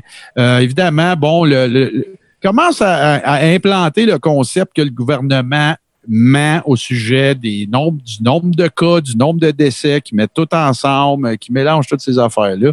Après ça, arrive l'écosystème, le guépier de, de Disco Dan, d'Amélie Paul, de Sornette Chaudel qui se, qui se greffe à ça, de Frédéric Pitt avec son appel à la liberté, de Steve l'artiste Char euh, Charland avec sa gang d'anciens meutons. Rappelons que Steve l'artiste Charland était numéro 2 de la meute. Là. Oui, de la meute. C'était pas là, qui distribuait du Gatorade. Là. Il était numéro 2 de la patente. Là. OK? Euh, se, se greffe également à ça un, un André Pitre avec son studio qui est un peu l'espèce de, de, de, de médias indépendants associés à la diffusion du message. On se rappelle également de ce qu'on a appelé, nous autres, le conspiratoton au cours duquel il s'est ramassé une somme absolument faramineuse euh, à travers un live dans lequel on a eu droit euh, euh, au Hollywood PQ des conspirationnistes. On parle de Lucie Laurier, Dan Pilon, euh, Stéphane Blais était là. Et, et c'est là que je dirais que C'est le déclencheur. Ouais, mais c'est là que Stéphane Blais est apparu de derrière le rideau. Là. Mhm. C'est là qu'on a eu droit là, à l'espèce de, de couronnement de Stéphane Blais comme euh, l'espèce de d'empereur euh, de, de- du truc. De fureur. Ouais. Godwin, quand les autres le font, euh, tout poudre à toutes les sauces. Là. Mais euh, puis là, ben, tu arrives avec l'émergence d'un mouvement qui s'appelle la Fondation des fuck all, là, de droits de, de protection des libertés des crédules du Québec, euh, qu'on appelle euh, affectueusement la Fondation Rêve d'avocat ou la Sainte Fondation. Euh, et là, ben, poursuite contre le gouvernement du Québec, un, pourvoi, une requête d'instance justement pour déclarer anticonstitutionnelle la, la déclaration ou l'obligation plutôt du port du masque. Guy Bertrand se rend compte en trois jours que c'est un shit show. Il sort de là. Euh, Caroline Mayou, qui est une administratrice de la fondation, qui fait une sortie. Bref, c'est un hostie de shit show. OK? C'est géré par. euh, bon, là, j'aurais donné d'autres Ben, exemples. Des, des, des tout croches, tout simplement, là, qui. Ah ouais, c'est ça, là. Tu sais- euh, le- le- le- les bisons des prairies d'un pierre à feu, c'est mieux géré que ça. là. Là, là, après ça, tu arrives puis ils décident de faire une revue diligente pour un peu contrecarrer les, les, euh, les affirmations de Caroline Mayou. Dans la revue diligente, l'avocate impartiale qui est là, c'est ça a été la stagiaire de Jean Dury, qui est maintenant l'avocat, euh, entre guillemets, officiel de la Fondation. Il n'y a aucune impartialité. Ils ne répondent à aucune question. Euh, écoute, il y a d'autres affaires qu'on travaille avec Ménage du Dimanche que si tout se passe comme privé, on va, on va pouvoir annoncer. C'est n'importe quoi. Mhm. Et ils demandent, ils tiennent le gouvernement euh, euh, redevable de choses qu'ils ne s'obligent même pas eux-mêmes à être. Mhm. Tu comprends, là? Tu sais, moi, je sais pas, là, mais quelqu'un qui aurait pris une pièce à la fondation, là, il serait en droit de demander, y a-tu deux signataires ces chèques? Mais Fait par, exemple, la, loi- la loi 61, justement, le projet de loi, euh, pas la loi, mais le projet de loi Oui. 61, c'est grâce à eux. Selon eux, c'est grâce à eux ben s'ils ont reculé le gouvernement. Là. Fait que je vais te résumer mon résumé. Oui. Euh, dans la grosse euh, répétition ici, mais je vais te résumer ça en te disant que 500 000 piastres récoltés plus tard, des manifestations avec des, des, des allocutions faites sur le top d'un SUV avec des mégaphones Fisher Price puis des speakers Play School alors qu'ils collectaient des 10 000 piastres pour Oui. la sécurité des événements, le tout chapeauté par euh, Disco Dan Pilon, le CPA déchu qui est BAA, que nous cinq pourrions faire en probablement six mois par des cours sur télé-université. Euh, se ramasse La TELUC. commence avec, euh, écoute, un following euh, débile, euh, gestionnaire de, de, de levée de fonds pour assurer la sécurité, qui affirme qu'avec les, les avec le restant de ça, ils vont partir une télévision web. Euh, écoute, là, Oui, ça va être beau, ça. ouais, ça va être, euh, tu sais, Ben, ça va être un genre de Rebel Media, un Breitbart, puis un Alex Ah ouais. Jones show. C'est tout. C'est dans le fond, c'est ça. C'est c'est du copycat de ce qui se passe aux États-Unis. Il y a Ben oui, la ben même oui. affaire. originalité. C'est qu'ils ont vu dans le fond que ça marchait aux États, puis ils vont faire du Elvis Gratton parce que c'est toujours Et plus voilà. cool aux États. tu sais. Ah, la, formule, la formule va être répétée. Tu as un chef qui, euh, qui va juste s'appuyer sur les fake news, va dire que tout est fake news. Après ça, tu vas t'allier euh, la, la branche un peu plus, euh, un peu plus euh, religieuse. Alors, aux États-Unis, c'est bien sûr euh, tout, ben, tout ce qui est protestant, dans le fond, toute la religion protestante là-bas, les preachers, etc. Et puis ici, ben, c'est euh, Théo Fox. Théo. Ouais. Théo c'est- qui arrive dans le portrait. Écoute, là, après ça, il y a André Pitt qui devient le Horacio Arruda des conspirationnistes. là, Oui, Stars. Et, euh, le paria. Ouais, ouais, tout est là. Sauf que moi, je vais conclure ce, ce résumé parce qu'écoute, dans tout ce que je viens de dire, j'ai pas appris grand-chose à grand monde parce que tout le monde suit ça, puis la planète de complosphère a totalement pris le contrôle des médias sociaux. Mhm. à tout fait. Moi, j'ai deux affaires à dire. La première, c'est que je considère depuis le début, puis mon, mon colistier euh, du crachoir, Frank Pocket, est 100% d'accord avec moi. Euh, moi, je pense que dans le, et c'est c'est mon opinion, là. je n'affirme rien.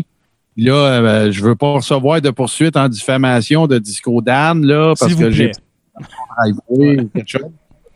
Passé devant chez eux, j'ai mal regardé sa maison, là. Je veux pas recevoir de mise en demeure pour ça. Sauf que moi, pour moi, ça m'apparaît clair. Surtout avec le discours qu'il a donné le 29 août à Ottawa, ça m'apparaît clair que pour Blais, c'est tout un gros show de boucan, ça. Pour faire quoi? Pour s'être racoquiné avec des influenceurs, que vous les aimiez ou pas, ils ont du following. Disco Dan en a, Amélie Poul en a, euh, les frères Todd Rust, ils en ont, euh, Alexis euh, Sornet-Straudel en a, André en a, tout le monde en a. Mhm. Moi, je pense que ce gars-là fait le pari de faire se lever la droite silencieuse du Québec, qui, selon moi, ne vote pas beaucoup, puis là, sortir parce que, selon moi, citoyen au pouvoir va être la seule option de la droite québécoise parce que QS n'est pas là. Absolument.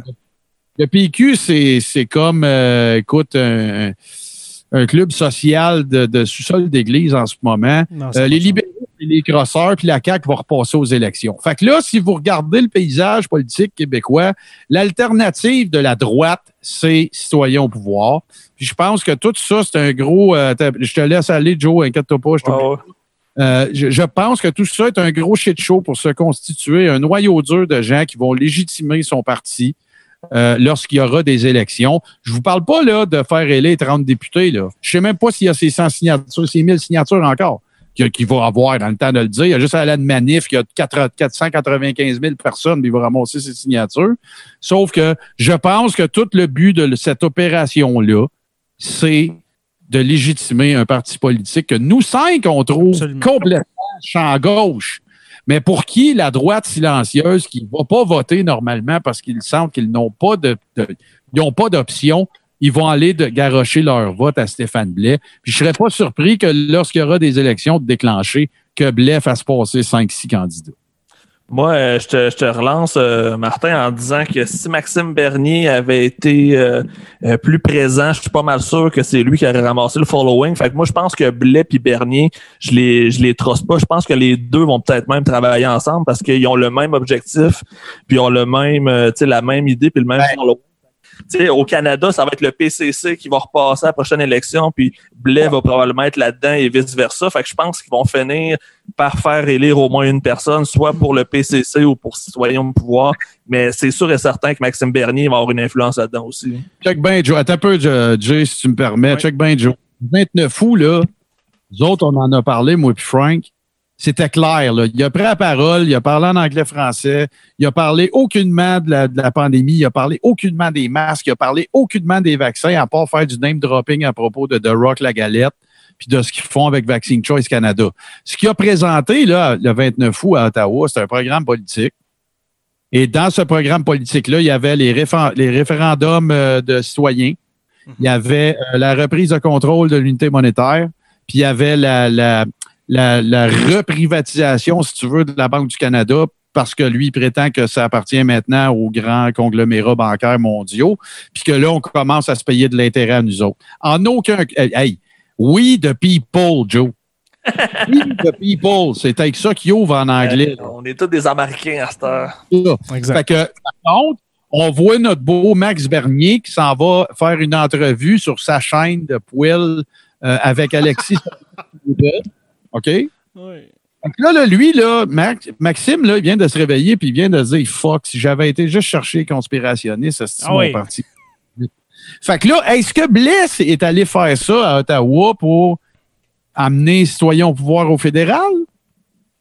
Ou est-ce que c'était pour tendre la branche d'Olivier à Maxime Bernier qui savait qu'il était pour être là?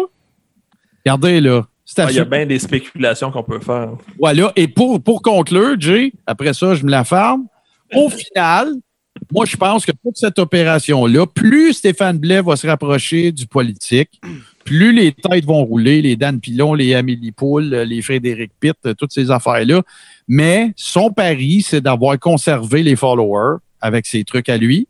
OK? Et je vous rappelle, peu importe ce qu'est votre position sur la poursuite qui a été faite à Toronto pendant le Garden Party, puis que Stéphane t'allait mener le beau chèque de 100 000 à The Rock, euh, la galette, au- qui était supposément une subvention pour Vaccine Choice Canada. À ce jour, tout ce qui est sorti de la fondation qui a ramassé 500 000 pièces et dont euh, Stéphane Blais prétend qu'il resterait 230 000 dans caisse selon son entrevue avec Mike Tremblay dans le Supermatozoïde, premier épisode de sa neuvième saison. OK? Il resterait 230 000 pièces. Tout ce que cette opération-là va avoir donné, c'est des manifs, des citations, une carte fake pour se soustraire de l'obligation de porter le masque, puis des lives tout croche. That's it. Parce que oui, vous avez beau me dire, Martin, tu connais rien là-dedans, le processus judiciaire, gna. Ah, Regarde-moi bien, là. Tant qu'il n'est rien arrivé par rapport à ce processus judiciaire-là, tout ce qui se passe, c'est que le meter tourne. That's it. Fait que, allez pas vous attendre, là, les contributeurs, les- ceux qui ont contribué, pardon, à, cette fondation-là, dans le but de faire coucher le gouvernement du fédéral, puis euh, CBC, puis Justin Trudeau, puis toute la kit. Vous pensez vraiment, vous autres, là, qu'avec un petit chèque de 100 000, là, ça va financer le party, vous autres, là? Fait que plus ça va durer longtemps, ce qui est votre argument pour dire que c'est pas vrai que ça n'a rien donné, plus il va falloir que vous mouillez le pouce puis que vous fouillez dans vos poches. Fait que moi, mon constat de tout ça, outre les évidences qu'on a des parents, des amis, que leur chaîne est en train de débarquer bien raide, outre ça, tout le volet de la fondation, pour moi, c'est la tentative ultime de légitimer son parti politique sur le modèle de Donald Trump, parce que c'est ça qu'il a fait. Sauf clair. qu'il n'y avait pas d'influenceur avec lui, c'était lui l'influenceur. C'était son Twitter l'influenceur. Il s'est, hey, on a fait une publication sur Ménage du dimanche, des trucs qui datent de 2016 dans lesquels Stéphane Blais écrit des DM à Donald Trump puis se vante de l'avoir chié sur Facebook, là.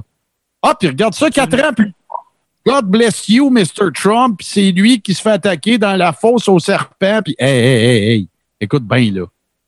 C'est pas, ça prend pas un quotient intellectuel de 480 pour se réveiller et allumer qu'est-ce que tu es en train de faire, là, mon beau cheveu de prince. C'est la game politique. C'est correct. Il n'y a rien d'illégal là-dedans. Sauf que, par contre, quand tu parles de donateurs qui, ont, donné des sommes importantes et que toutes les décisions ont été prises de façon unilatérale, qui se désistent d'un- d'une requête en instance sans le dire à leurs donateurs, puis qu'après ça, ils disent Ben non, ben non, c'est encore à nous autres le pourvoi. Ben oui, le pourvoi, c'est un document ça d'épais qui t'a coûté 125 000 pour lequel tu fais croire au monde que c'est toi qui as fait reculer le projet de loi 61, alors que tu n'as même pas catché que l'Assemblée nationale l'été est farmée, puis que tu n'es même pas encore un parti politique. Puis vous avez beau être d'accord ou pas avec euh, GND, puis euh, QS, puis tout le kit, là, mais ce n'est pas vrai de dire que la seule opposition que ce projet de loi-là a eue, c'est la fondation, c'est de la bullshit.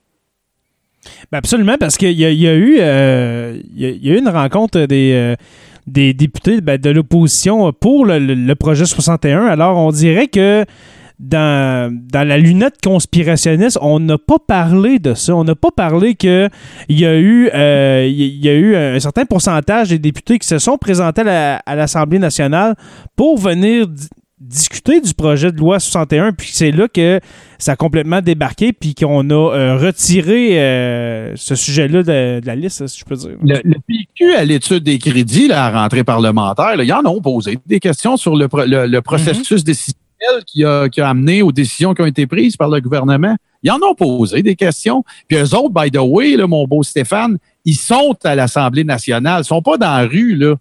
Puis je veux en profiter euh, aussi, si tu me permets, pour saluer Catherine Fournier qui a mis, qui a mis son costume puis qui en a posé des questions sur la levée. Hey, elle s'est fait ramasser à part de Oui, ça. euh, Elle s'est commette puis elle s'est euh, elle s'est Voilà. exposée. là. justement, moi, je- excuse-moi Martin, Catherine Fournier, on va la recevoir d'ici deux semaines dans Sur la Terre des Hommes, on va y parler. Ben, C'est wow. c'est- c'est confirmé. D'ici deux semaines maximum, on a Wow, une entrevue wow, avec wow. Catherine Fournier. C'est huge parce que, écoute, moi, je salue cette politicienne-là. Oui, il y en a qui, qui ont, qui sont montés, levés de boucliers. C'est tout ce que tu avais à trouver à discuter pendant l'étude des crédits à rentrer puis tout le kit. Ouais, ouais, parce que Chris, ils sont beaucoup, là. Faut arrêter de se mettre la tête dans Ouais. le sable. Là, ça va avoir. S'il y a des gens qui considèrent que ça n'aura pas d'incidence sur le contexte politique québécois dans les quelques prochaines années, c'est vous autres, les câbles. là. Parce que, écoute, là, euh, moi, là, tu sais, Enfant Soleil a, ram- a jamais ramassé 500 000 piastres en deux jours, d'après moi. là. Surtout pas, au moins, s'ils ont réussi, la prémisse était autrement différente que de dire, euh, écoute, les mondialistes satanistes veulent, euh, écoute, moi, ben, là. Parce que là, là ils sont, sont vraiment all-in. On a parlé, euh, on a parlé de, de- de cheveux de prince, etc. Mais on, on s'entend que dans les conspirations, c'est plus juste la 5G. Là, on parle d'adénochrome, qui est du sang Oh. prélevé. de- on en a déjà parlé dans un autre épisode. C'est vraiment capoté. Mais moi, je me dis, puis euh, corrigez-moi, peut-être que je suis dans le champ, mais plus. Aussitôt que la, la pandémie va se terminer, puis j'espère que ça va se terminer bientôt, mais moi, je pense que ce mouvement-là va s'estomper tout doucement. Puis que moi, je pense que la COVID, ça a été le catalyseur pour ça.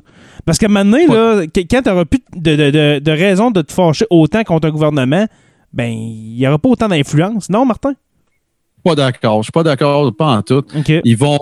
Ben écoute, là, je dis ça avec tout mon respect. Là, je Non, non, euh, vas-y. Je suis pas d'accord parce que, justement, si vous réfléchissez à la prémisse qui est de base qui est lancée, là, la pandémie, là, c'est juste un, un, un pion sur l'échiquier, là. C'est juste. Hey, quand Alexis Cossette-Trudel mentionne dans un épisode de son faible journal il y a quelques semaines ou peut-être un mois que euh, à cause du, euh, du right to try, qui a été un décret présidentiel qui a été en 2018, c'était en prévision d'une pandémie mondiale organisée par le nouvel ordre mondial. Là. Ce que j'essaie de dire, dans le fond, c'est que la pandémie, là, dans la liste, dans la checklist d'affaires débiles qui n'arrêtent pas d'essayer de mettre de l'avant, c'est juste une affaire là, dans boîte. Il va encore avoir le réseau de pédophiles. Il va encore avoir de l'adrénochrome. Il va encore avoir QAnon. Il va encore avoir la tentative de Bill Gates de contrôler la planète avec le 5G. Il va encore avoir les Rothschild, puis tout ça, puis le conglomérat bancaire qui veut faire diminuer la population à 500 millions. Ça va être encore là. La pandémie, là, pense à 24, là, OK? Mhm. La pandémie, c'est un épisode. La journée dure 24 heures, puis chaque épisode dure une heure. La pandémie, c'est une heure.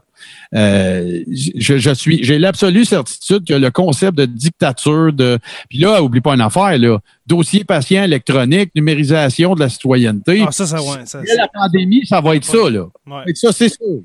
c'est sûr. Mais rappelons que les autres, ils revendiquent leurs droits. Et d'ailleurs, c'était jouissif de regarder la dernière vidéo live de Stéphane Blais, au cours de laquelle il y avait euh, ces, ces supposés avocats qui, en fait, ont avoué pendant le live qu'ils avaient été euh, simplement engagés à titre de consultants, euh, de dire, Mhm. ben, on peut pas faire une demande d'injonction au sujet d'une mesure qui a même pas été encore décrétée, là. Hey, ça, là, je sais pas, mais moi, il me semble que c'est technique de droit au cégep première année, ça, là. là. Tu veux empêcher le gouvernement de t'obliger à, euh, à recevoir un vaccin qui n'existe pas d'où? Penses-tu qu'il y a une cour à quelque part avec tout ce qui se passe là qui va entendre ça?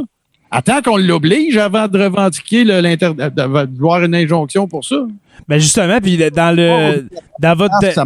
Dans votre dernier euh, Deep Steak, dans le fond, c'est les épisodes exclusifs au patron de- du crachoir.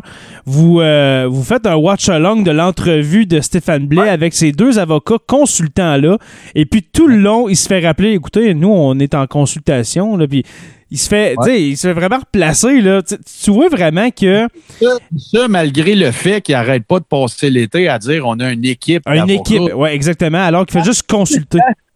Quand il présente l'équipe d'avocats, c'est un avocat qui était là en juin puis qui a décidé de. Il est venu prendre une tasse de café à, Fondation, puis il a sacré son camp chez eux parce qu'il avait peur aux représailles pour lui et sa famille. Puis après ça, tu as un autre avocat dont euh, qui, a l'air d'arriver un petit peu euh, late in the game. Puis qui fait, euh, écoute, là, qu'on- qu'on se ramasse en fait, qu'ils font l'aveu qu'ils ont juste été mandatés pour vérifier la faisabilité de.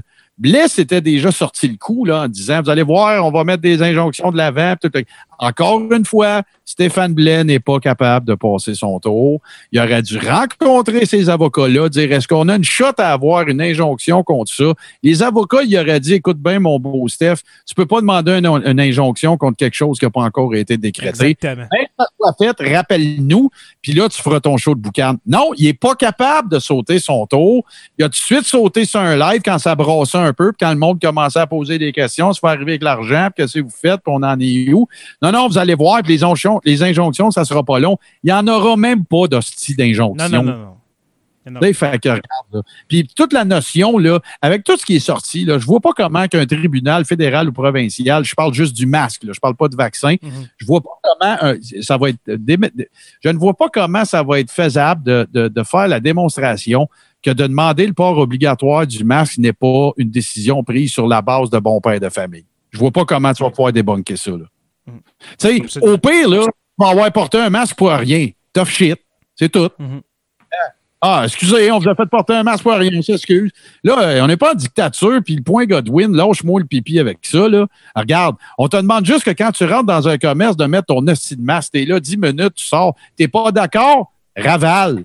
Mais là, non, on a spiné ça, puis on a exacerbé ça jusqu'à, écoute, là, on est rentré en dictature Ah, non, du régime nazi. Hey, hey, hey, hey. C'est pire. vraiment on, bon de voir. on dit que c'est pire que le régime nazi, excusez-moi. On dit que c'est on Oui, est oui, pire. Bon. Oui. C'est vraiment bon de voir des gens manifester en disant on est dans une dictature. tu sais. Mais Alors- justement, C'était justement. le plus beau que paradoxe. là. Ben ouais, c'est- c'est- c'est- ça n'a aucun sens. Là. C'est- c'est- parce que si c'était une réelle dictature, tu sors ta pancarte, tu sors de chez vous, puis tu te fais gonner, puis c'est fini. Il n'y a C'est pas de. Il n'y a pas de. Ah ben, regarde, vous, avez- vous manifestez, vous avez le droit d'avoir des pancartes, vous avez le droit de vous plaindre contre le gouvernement, vous avez le droit de partager Mais- l'adresse d'Arruda en ligne, mais on est dans une dictature. Voyons. Mais eux, eux, Tom, c'est qu'ils se font dire une dictature, le mot est fort, fait qu'ils y croient. C'est tellement un mot Oui, euh, qui, qui sonne, tu sais, on est en dictature. Eux autres, ils, regarde, ils se font laver le cerveau depuis six mois, ils croient en ça, là. Euh, Ils ont entendu ça dans un documentaire à Canal 2. Là, ah oui, c'est euh, ça. C'est ça pareil. Là. À Historia, Mais- où est-ce qu'on parle juste de Hitler ou bien de- des, des émissions de char, excusez-moi. Euh, Pour, finir. Vas-y, euh, Martin. Ben, pour- juste pour boucler la boucle aussi, euh, euh, dans le cadre de ménage du dimanche, j'ai eu la chance de m'entretenir avec des gens des, des médias mainstream, là, des journaux, une couple de personnes aussi dans l'électronique, puis tout ça. Mhm. Et moi, une, une des autres choses que je retiens, puis ça peut être applicable aux, aux politiques aussi, là, je parle du gouvernement, tout ça. Euh, le, le- le constat que je fais qui me, qui me dérange un peu en reculant un peu de la forêt, là, c'est vraiment euh, l'espèce de décision, le consensus médiatique qui a été pris. C'est mon opinion, là, j'affirme rien, Mhm. j'ai pas de preuve. Mais c'est le, le sentiment de consensus médiatique que j'ai que les différents médias traditionnels ont, ont fait de ne pas leur donner d'attention. Je pense que au début, je comprenais. Là, je pense qu'on s'approche de faire une grosse erreur. Mais on voit des Patrick Lagacé qui essaient d'en parler. On voit euh, Catherine Fournier, justement, euh, une politicienne qui, qui commence à en Voilà. parler depuis quelques semaines. Là, il est temps, là. Mais Patrick Lagacé, de, à- depuis, je te dirais, trois semaines, un mois, là, en parle à toutes les semaines. Il fait un papier là-dessus pour justement Mais- conscientiser un peu. Il y a une différence, Jay. L'agacé fait de l'édito. Pas pareil, là. Moi, sûr. je te parle de l'information. Je te parle d'un journal ou d'une chaîne de télé qui va mettre quelqu'un sur le beat du journalisme d'enquête pour aller remonter la trace du cash de la fondation. Ça, ça se fait pas. Que, que Lagacé ou que Martineau ou que n'importe qui d'autre, un éditorialiste ou quelqu'un qui fait un billet d'opinion en parle, il n'y a pas le choix, Jay, d'en parler. C'est de ça que tout le monde par contre, si tu parles de quelqu'un qui se dit on va se pencher là-dessus, on va creuser ce dossier-là, on va aller voir qu'est-ce qui se passe, est-ce qu'il y a des gens qui se sentent lésés, est-ce qu'il y a des gens qui veulent euh, faire part d'une expérience qu'ils ont vécue avec, euh, avec euh, la fondation ou n'importe qui, Sornet, Strudel, peu importe, ils mettent pas de temps ni d'énergie là-dessus parce qu'ils considèrent encore ça comme marginal et ça ne l'est plus. Non, ça ne l'est plus. Absolument. Fait que ça, ça, c'est un constat que je fais qui me dérange un petit peu.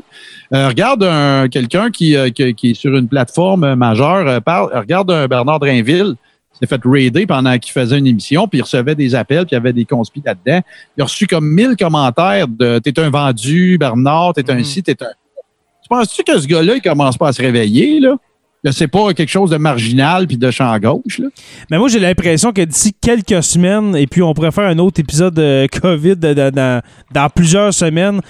Moi, je dis qu'on se donne rendez-vous euh, aussitôt que les médias, comme les médias traditionnels commencent à en parler, justement, les médias d'information commencent à, à- à remonter jusqu'à Stéphane Blais, on va se donner rendez-vous. Alors peut-être ça arrivera pas, comme peut-être ça va être dans deux mois, on sait pas. Mais, Mais moi, je, suis certain, excuse-moi, excuse-moi Martin, mais moi, ouais. je suis certain qu'aussitôt que quelqu'un va se plaindre, un donateur, un gros donateur euh, qui va se plaindre, moi, je suis certain que euh, les médias vont se pencher sur cette, euh, cette- sur cette sainte fondation. euh, excusez-moi. Je suis certain. quand, quand- quand on a sorti là, la, la nouvelle du désistement de, de la Fondation par rapport à la poursuite qui était faite au provincial, tu sais, là, faut, allez pas vous imaginer qu'on a été pendant deux semaines à creuser et à marcher à quatre pattes dans, dans- dans- dans le sous-sol du palais de justice de Montréal. là. Mhm. C'est un avocat qui nous a envoyé le plus mitif puis qui nous a demandé de rester anonyme. Nous autres, on a fait nos démarches, on est allé au palais de justice de Montréal, on a, on a obtenu les informations, on a obtenu la documentation de la Société québécoise d'information juridique, puis on l'a posté. Ça aurait pris une minute un journaliste faire ça. Là. Mais ils font Mais ils sont pas sur le radar. C'est pas qu'ils le font pas, ils sont pas sur le radar. Fait que là, ben, notre souhait, nous autres, c'est que, c'est que ces gens-là doivent être imputables, doivent être redevables, ils ont collecté de l'argent, mais le- la vraie problématique, c'est que les donateurs s'en font pas avec ça.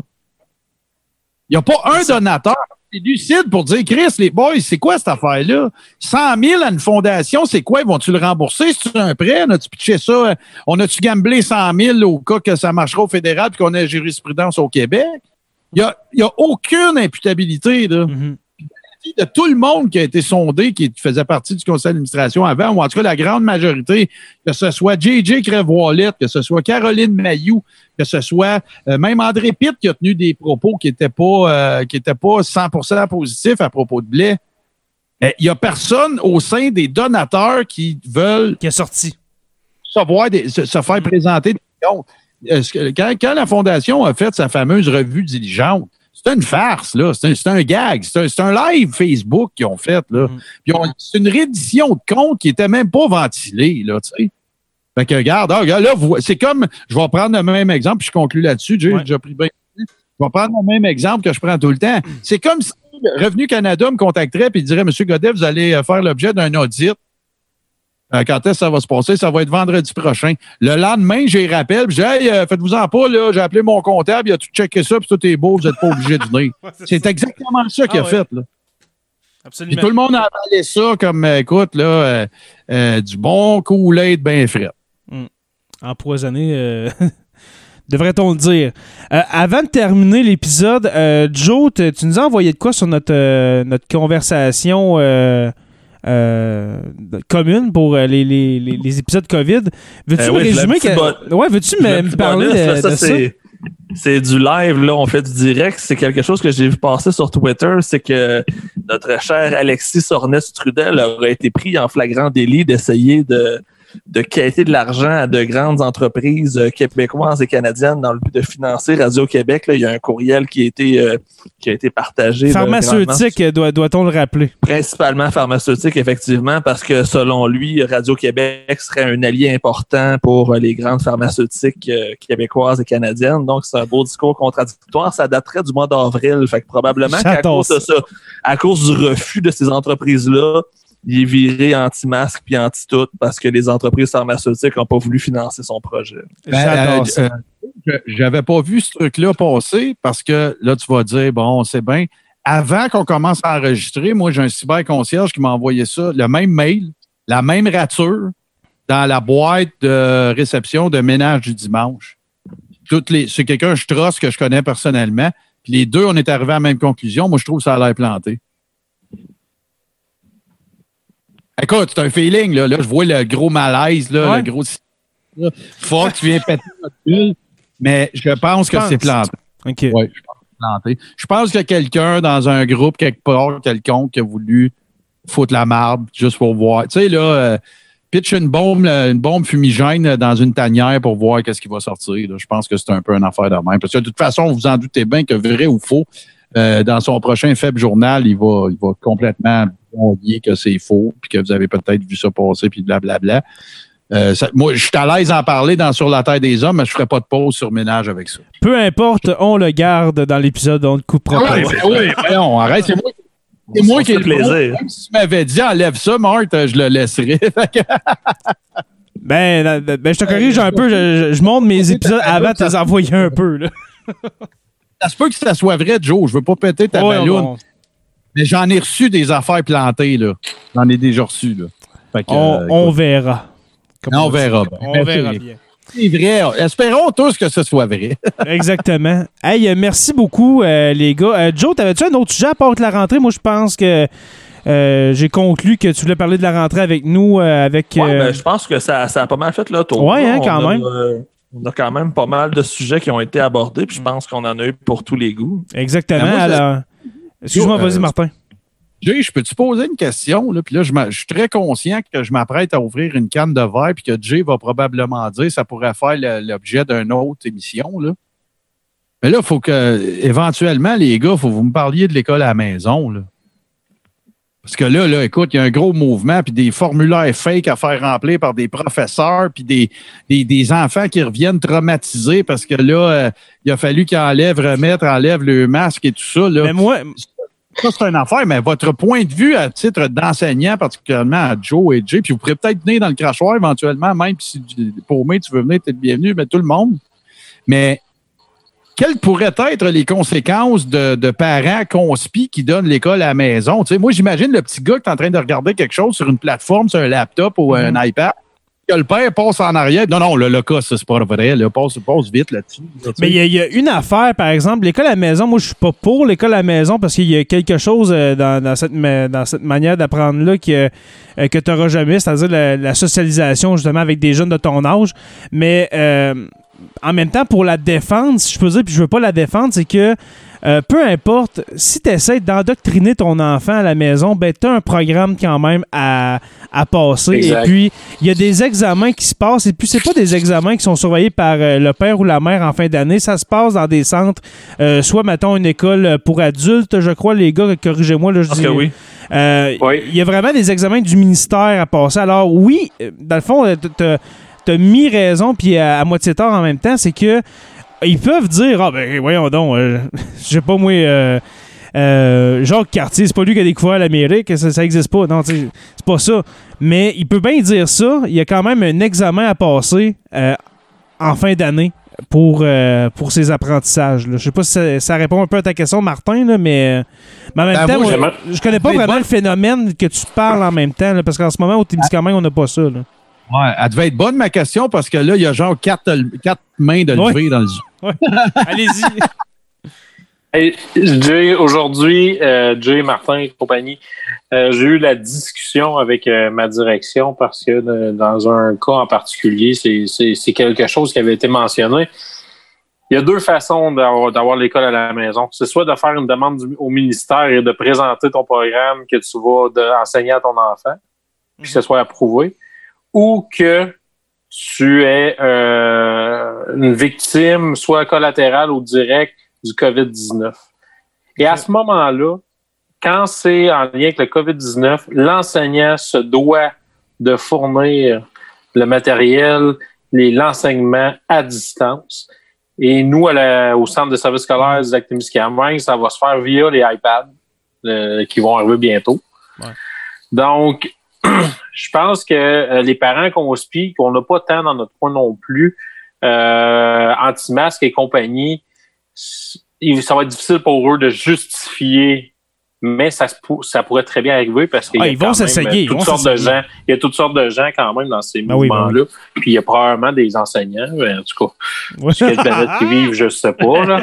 oui, oui, il y en a, il y en a. Probablement des psychoéducateurs aussi, là. Puis, euh, mais ce que, ce que je veux dire là-dedans, c'est que ça va quand même être très difficile. Faut euh, arri- faut t'arrives, euh, Ah ouais. faut pas t'arriver avec tes, tes captures d'écran et tes mimes, là. Non, non, c'est ça. Faut, euh, faut que faire un peu. Là. Ouais. Ouais, parce que le ministère, ils perdront pas de temps avec toi, ben, ben. Moi, je vais, je vais faire une prédiction. Là, on est le 3 septembre, il est 9h30. Je prédis que l'année 2020-2021, c'est l'année où il va y avoir le plus haut taux de décrochage de l'histoire du Québec. Oui. C'est sûr, sûr, Oui, sûr, sûr, sûr qu'il va y avoir beaucoup, beaucoup de décrochage. On fait juste parler de, des différents, tu sais, les parents qui veulent éduquer à la maison. On s'entend que ces jeunes-là, ils finiront pas leur année. Ils vont Non, se retrouver à aller travailler à temps plein, puis ils n'auront pas leur diplôme. Fait que moi, c'est ma prédiction que je fais. Tout ce qui se passe présentement, plus il y a de règles, plus il y a de restrictions, tu sais, on annule le sport, on rajoute plein, plein de trucs. C'est, c'est le, ça va être un taux de diplomation vraiment très, très bas cette année, je suis convaincu. Ah, moi, je pense 75. euh, on, on- je serais même pas, je, je serais pas étonné que ce soit à 75 de- peut-être même euh, en bas de ça. Parce qu'en ce moment, au Québec, la moyenne, c'est 85% à peu près des, des étudiants qui, qui, qui ont leur diplôme dans- mais c'est sûr qu'ils se rendent en secondaire 5. ceux qui se rendent en secondaire 5. Et oui, effectivement. Il y en a, je pense que c'est 68 ou 69. Si on prend Ouais. de 1 à 5, mettons. Fait Mais là, entrons là-dedans les jeunes de secondaire 4 que eux, à, à partir de, de, de, de 16 ans, peuvent décider d'aller travailler aussi. là. Oui. Aussi ça. là. En même temps, la, la loi de l'instruction publique les oblige à être à l'école jusqu'au 30 juin s'ils n'ont pas s'ils n'ont pas eu leurs 16 ans. Exactement. là. Dans le fond, euh, à seconde que tu as 16 ans, l'année scolaire suivante, tu n'es plus obligé, au sens de la loi, de fréquenter l'établissement scolaire. Exactement. Fait que donc, les gars, là, euh, selon vous, tu sais, la seule, outre le, le call que, que Joe a fait, euh, donc pour vous, au niveau du cursus, au niveau de tout ça, la seule conséquence potentielle, ou c'est pas vrai, la pire conséquence potentielle, ça serait le manque de socialisation. Si on parle peut-être plus primaire puis euh, secondaire tôt, là. Mais tu sais, Joe, toi, tu t'enseignes secondaire 4, secondaire 5. Tu sais, il y a du monde que leur idée est déjà faite. Anyway, là, tu sais, je veux dire, il y en a sûrement quelques-uns qui vont voir ça comme la bouée qui attendait pour plus aller à l'école. Tu sais, je veux dire. Tout euh, à En partie, fait, tout à oui, fait. oui. En partie, oui. Non, non, c'est ça. Parce que rappelons que des disco d'âme de ce monde dans des lives qui sont vus parfois par des centaines de milliers de personnes, dit au monde, gardez vos enfants à maison, faites l'école à la maison, sans leur donner le minimum d'informations que Paumé nous a donné tantôt, c'est-à-dire que tu es redevable. Si tu veux que ton enfant soit diplômé il faut que tu montes patte blanche, puis il faut qu'il aille passer les examens du ministère. Sans ça, ben, ça va donner une gang de, diplômés de l'uni- l'université de papa puis maman. Eux autres même sont allés à l'université de la vie, là. Mais Entendons-nous. il y a beaucoup de gens, il y a beaucoup de gens euh, qui sont allés justement euh, à l'école de papa et maman, qui sont sortis de là et puis qui ont voulu actionner le gouvernement du Québec pour pas euh, pour pas avoir euh, ben, de pas dans le fond, ils sont pas intervenus. Ils sont pas intervenus pour empêcher ça.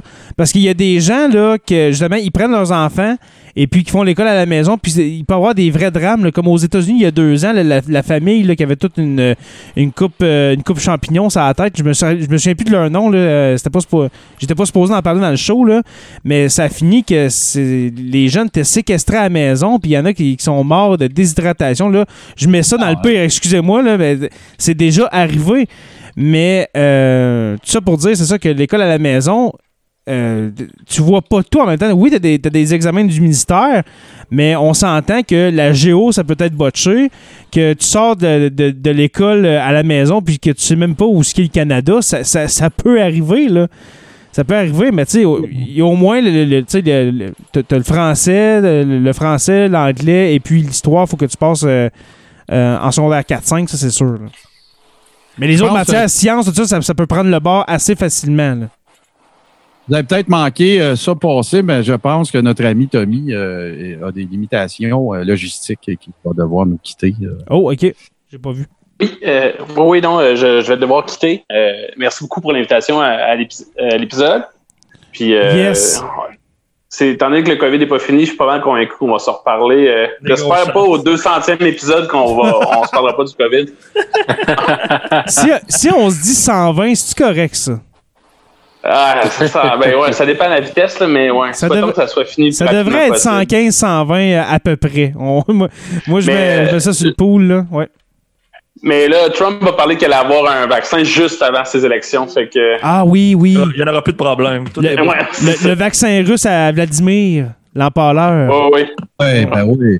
D'ailleurs, même, ça a été une des, des prédictions très bold de, de, d'Alexis Sornet-Strudel à l'effet que lui, il, il- les borderline, il pense qu'il l'a déjà. Là. C'est Mm. juste pour que, justement, ça soit encore plus tragique, que ça arrive à minuit moins 5, puis que là, il sauve Ouais. la planète.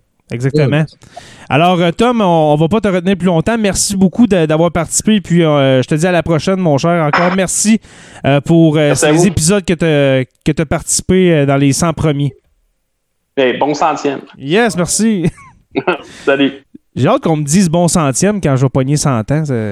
Pépé, bon centième, tu m'as fait Tu rendras pas là, man. Tu vas- Sur la Terre des Hommes, épisode 1280. Je ne sais pas, les gars, si vous êtes pressés, mais là, là, parce que Jay t'a mis ça dans le pacing du show. Fait que t'avais rien qu'à pas le mettre, là. OK. Si tu voulais pas qu'on en parle, mais prédiction. Tu sais, que là, là, mettons, regarde, on est en septembre, là. On est dans le dernier trimestre de l'année calendrier. Oui, ben, finissons avec les prédictions. Ouais. Euh, moi, moi, sérieusement, mettons que. Quand je parle de prédictions, c'est surtout le- le- est-ce qu'il va y avoir une deuxième vague? Et s'il y en a une, où est-ce que d'où ça va partir? La première, on s'entend, c'est pas mal dans les CHSLD, avant qu'on parte en confinement. Euh, vous, un tour de table, s'il y a une deuxième vague, d'où ça va partir? Si je commence avec euh, Joe? Ça va partir de Québec.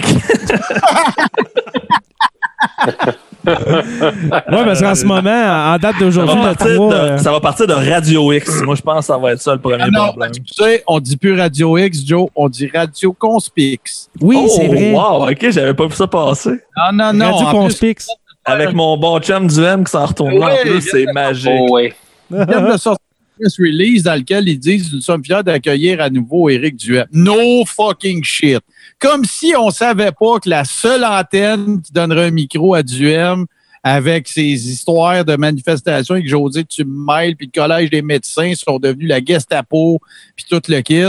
Euh, tu sais, les gars, il est passé où le décorum? Où c'est que c'est Ah, passé?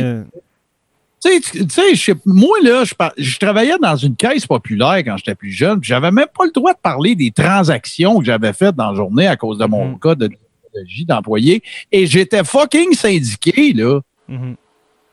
Mais là, c'est pas grave. Puis là, ben écoute, puis un prof de secondaire devient soudainement microbiologiste avec une poche puis des balles dedans. Puis ah ouais, par là. Fait que là, les masques, là, ça laisse pas passer l'oxygène. On va tous mourir asphyxiés, puis euh, tout le kit. Mais ça laisse passer des virus, par exemple. Sacrement, les boys, là. Faudrait, euh, faudrait recevoir un dentiste dans le show pour voir si, euh, s'il a mal à la tête à la fin, fin d'une journée de travail. Je peux t'arranger ça. Ah non, mais tu sais, ça, ça serait un épisode de deux minutes, on s'entend, c'est juste pour poser la question. Mais tu sais, on s'entend que le masque vous- ne vous empêche pas de respirer. Euh, J'en porte euh, maintenant depuis, ben, depuis cette, cette semaine quasiment en tout temps, puis ça va super bien. là. Arrêtez de fumer, vous allez avoir moins de misère Ouais, en plus, je suis fumeur, en plus. ça fait que- Euh, Parlant, si t'as du trouble avec le masque, lâche la clope. Tu vois, ça va bien aller. Exactement. Euh, toi, Paumé, s'il y a une deuxième vague, euh, soit à l'automne ou à, à l'hiver 2021, euh, d'où tu penses que ça, que ça va partir? Ça va partir, euh, ça va partir des étudiants au cégep à l'université qui vont sortir d'un restaurant à Montréal, Oh! à Gatineau, à Québec, partout à Sherbrooke. Euh, pour vrai, je regarde ça à l'œil présentement, puis j'ai même mes chums, euh, c'est tous les petits restos branchés, puis tout, là, il y en a plusieurs qui rappellent leur clientèle disant qu'il y a eu des cas de COVID. euh, OK. et puis euh, d'al- d'aller faire des tests. Euh, je serais pas surpris que ça reparte de là. Puis, selon moi, euh, on ne reverra plus le. En tout cas, à moins d'être bien, je serais bien surpris de voir plus de 100 morts par jour dans la dans le prochain prochaine Mhm. vague. J'ai l'impression que tous les gens euh, qui ont eu à le pogner ou qui étaient vulnérables ils ont passé, puis que ceux qui. Il y en a d'autres, ben, il va s'avoir fait probablement une immunité. euh, peut-être ben, malgré qu'il y en a qui y croient pas non plus. Mais j'ai vraiment l'impression qu'elle va être moins mortelle, mais elle va quand même. euh, elle va faire mal. Tu sais, l'interview que tu as fait, là, je me rappelle plus de son nom. euh, avec, euh, Ale- Alex Cormier? avec Alex Cormier. Là. Ouais. Moi, euh, le COVID, c'est pas tant la mort, les morts qui, qui, qui, qui me préoccupent, c'est vraiment genre euh, dans quel état le COVID te laisse après Ben, t'ait passé justement. dessus. Parce que lui, ça fait quatre mois qu'il l'a pogné, là, puis encore, il, il, il, il- sent l'envie d'avoir, de faire deux, trois sommes par jour. Il a de la misère à travailler, le gars. Il, On a dirait que c'est des gens qui sont sur. On dirait que c'est des gens qui sont sur une mononucléose. euh, Ouais, ou la fibromyalgie. la Ouais, fibromyalgie, euh, hey, c'est assez, c'est assez intense. Puis, euh, tu sais, c'est, c'est un. euh, L'autre jour, j'ai trouvé ça intéressant. J'écoutais Christian Page là, qui, qui, qui, qui se, qui se choquait contre les conspirations. C'est, euh, c'est Ah oui, assez délicieux à entendre. C'est succulent. Et puis, euh, il s'est fait corriger parce qu'il avait associé le COVID-19 à un virus de la grippe, mais c'est vraiment associé au rhume.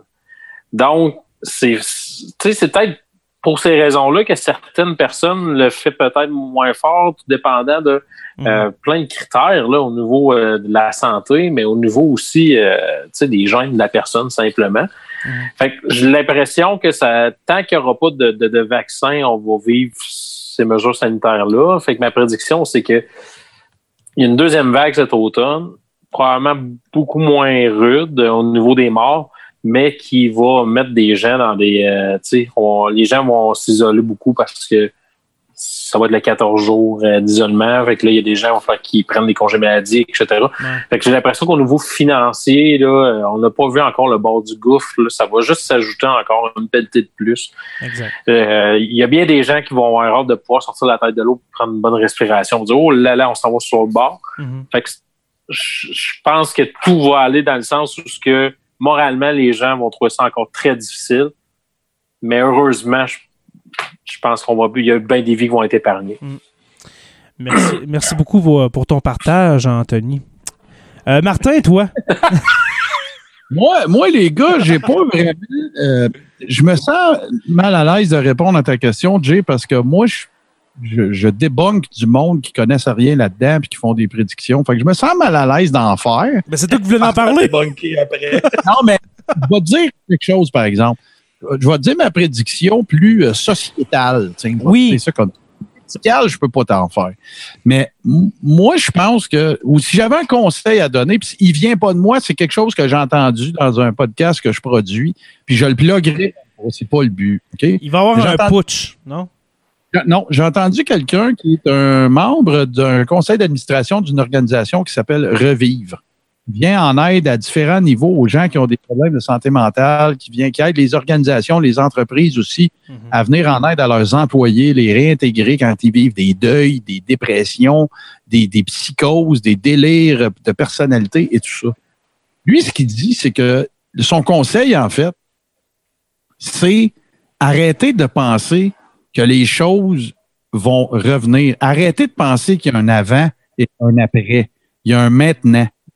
Là, là, on vit dans une société à l'heure actuelle où on se rend compte que le télétravail, ça peut marcher, où il y a moins de gaz à effet de serre, où euh, il y a des parents qui reconnectent avec leurs enfants ou qui ont reconnecté avec leurs enfants, qui sont au courant que leurs enfants, ils, ils tripent sur des affaires qu'ils ne savaient même pas parce qu'ils étaient dans la course de la vie avant. Oui, il y a des affaires négatives. Ça me fait chier, moi, de porter un masque. Je trouve que le gouvernement Legault, il a échappé des pas, il a échappé la fermeture des frontières, il a échappé la rentrée scolaire de, de deux semaines au lieu de canceller le projet puis restarter ça en septembre. Mm. Il en a échappé des affaires. Mais là, le mot d'ordre, mon opinion, devrait être faisant ton parti.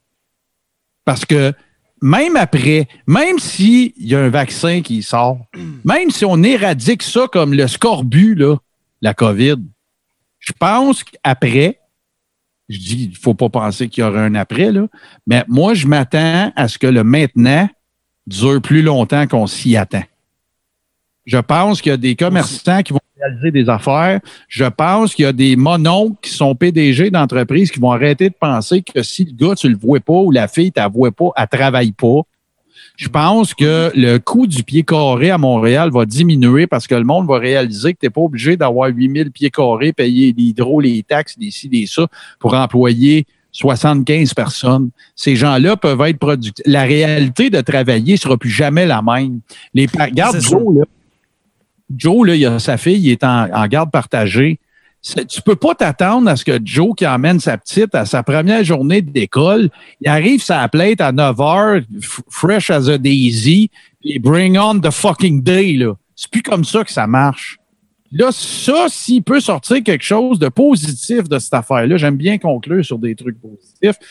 J'espère que les commerçants vont se rendre compte que la raison pourquoi ils se font botter le cul par Amazon, là, c'est parce que leur seul argument pour dire d'acheter d'eux autres, c'est qu'ils sont chez vous. Non, ça peut plus être ça. La réalité, elle a changé, puis je pense que cette situation-là va faire réaliser à des gens que là, la définition de la folie, comme le disait Einstein, c'est de faire les choses de la même façon et de s'attendre à un résultat différent. Toujours les bons mots pour finir les épisodes, mon cher Martin. Mais je peux pas le finir là-dessus, malheureusement. Parce que moi, j'ai pas fait- J'aurais dû faire ma prédiction avant toi, euh, Martin, euh, parce que j'aurais eu- j'aurais aimé finir avec ça. Mais pour euh, revenir justement à la gestion de la pandémie du gouvernement Legault euh, cet été, ben c'est c'est pour ça le titre de cet épisode. Un été sans point ni coup sûr, euh, oui, pour faire référence au célèbre roman et film qu'il y a eu par la suite avec Patrice Robitaille, qui était excellent. Mais moi, ma prédiction, écoutez, je crois que la COVID, s'il y a une deuxième vague, moi, je pense qu'il va y avoir une deuxième vague et très bientôt. Et puis, malheureusement, ça va venir euh, de nos écoles. Alors, euh, moi, je crois pas à cause de l'école, mais juste à penser que quelqu'un se fait contaminer, par exemple, un parent se fait contaminer à, son emploi, euh, contamine son, euh, son enfant et puis l'amène à l'école et c'est fini. Alors, euh, moi, c'est pour ça que je dis ça. Et puis, c'est. euh, pensez pas que c'est pour critiquer euh, mes employeurs, pour critiquer euh, mes, euh, mes collègues. Euh, Croyez-moi, on fait tout pour, euh, pour euh, nous protéger et puis protéger, protéger vos enfants. Soyez-en assurés, mais c'est trop gros ce réseau-là. Euh, chaque famille a des enfants.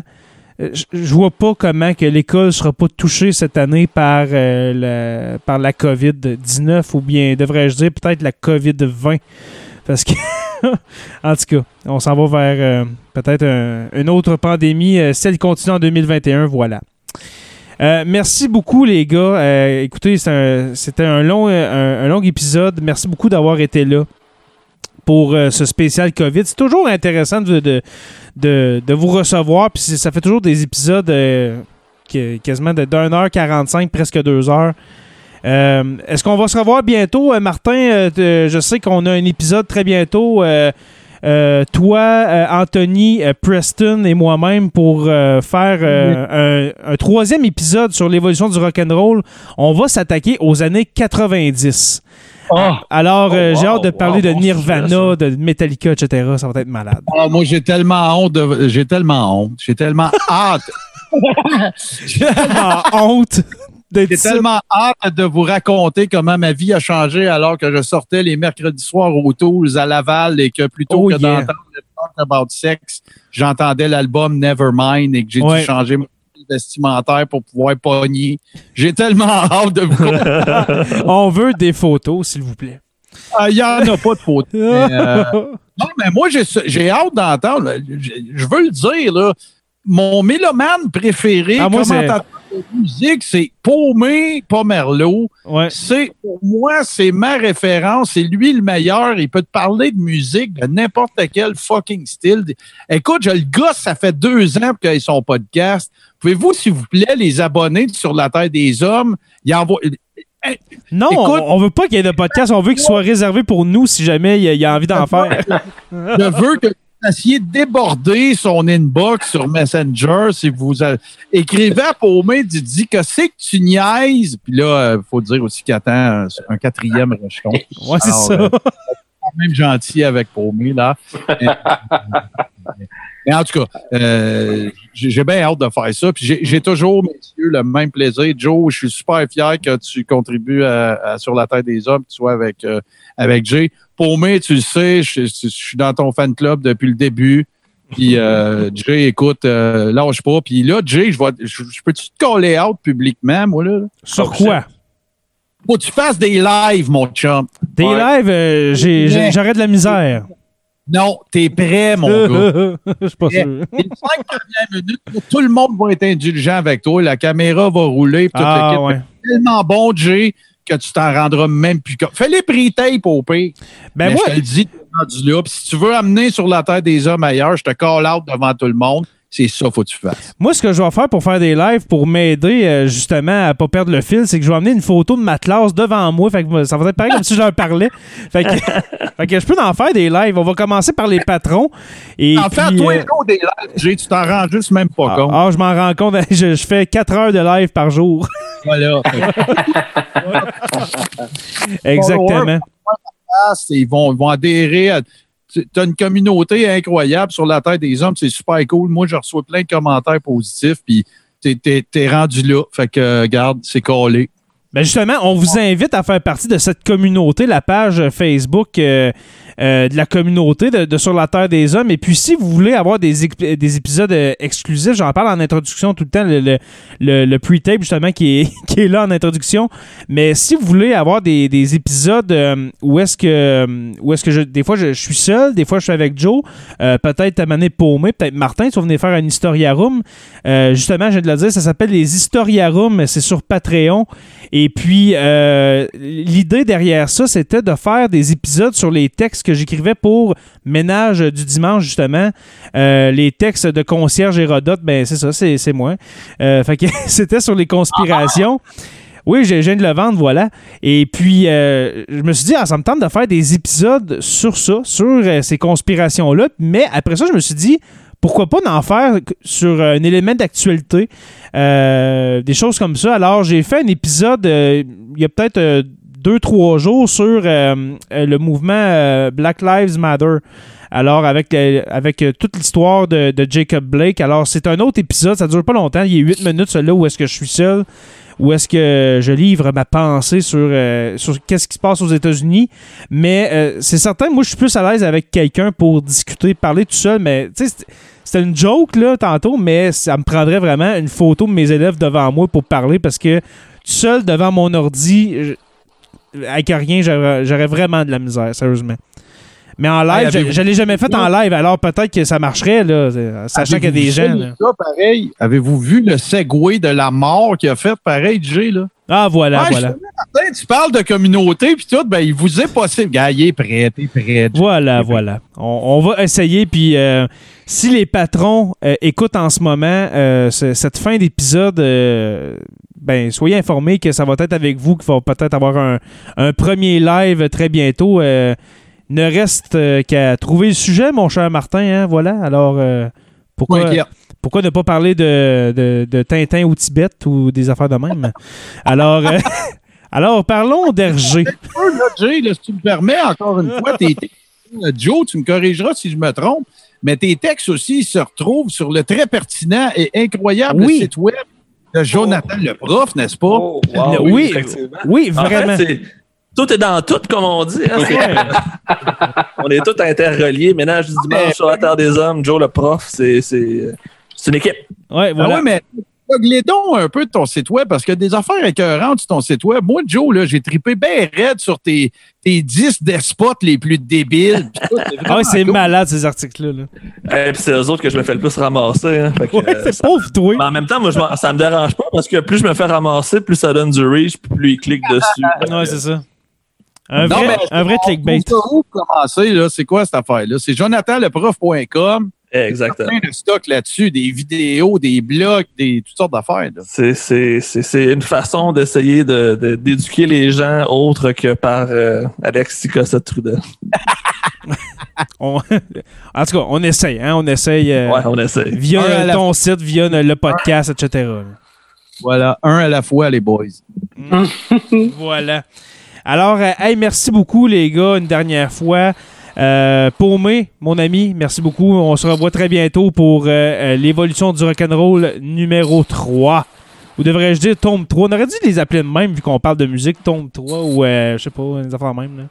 là. Face A, face B. Volume, vo- volume 3. Ah ouais, l'opus 3. Ouais, la euh, compilation. La compilation, ouais. et puis Joe, et puis Joe pour ta On part. faire un. euh, Faire. Ok.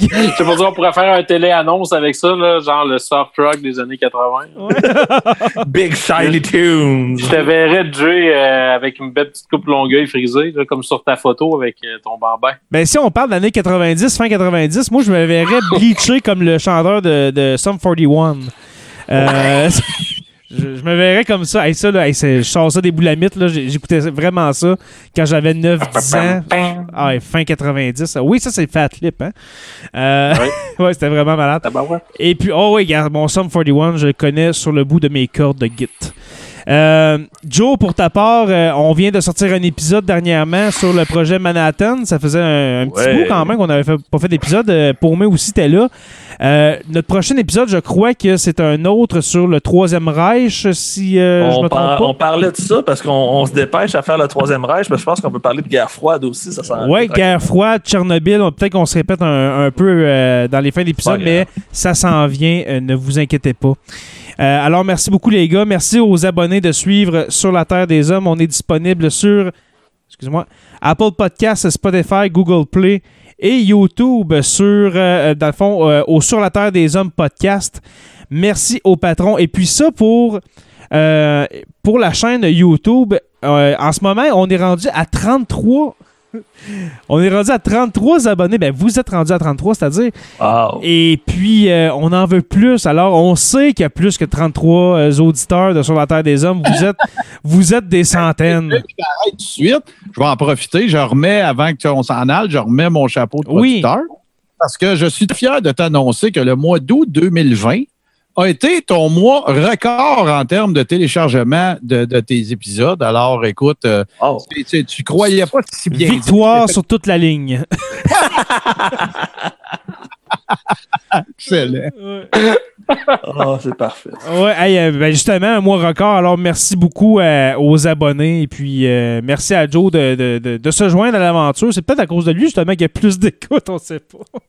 C'est sûr, c'est ça? Ouais. Sûr, Tout est dans tout, tout est dans Ouais, tout. ça se peut. Alors, j'ai, voilà, c'est, euh, je, je le dévoile au grand jour. Je- j'ai profité de Jonathan Saint-Pierre, dit le prof. Alors, euh, notre chaîne YouTube, c'est, euh, dans le fond, ça, ça s'appelle Sur la Terre des Hommes podcast pour, euh, dans le fond, écouter les podcasts d'une autre manière. Alors, c'est euh, sur euh, YouTube directement. Merci aux patrons, les curieux Stéphanie Théberge, Mario Drouin, Mathilde Manta et Audrey Perrin. Les stagiaires Olivier Sauvé, Francis Furoy, Jean-Sébastien Lamarche, Martin Godette, Georges Dumais, Gabriel Anderman, Adam Garel, malheureusement, qui nous a quittés, mais merci Anna, si tu continues à écouter les épisodes, merci d'avoir contribué.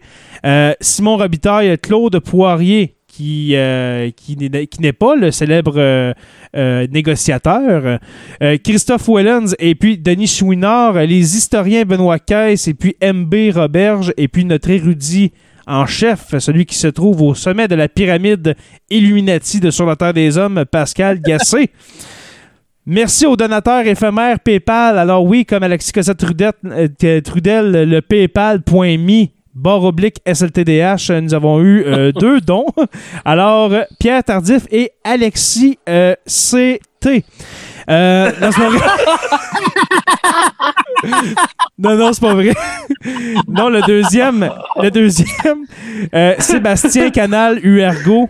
Alors, euh, je répète, pour contribuer, pour pas être membre euh, du Patreon, mais juste pour donner euh, 2 5 si vous appréciez ça, c'est paypal.me.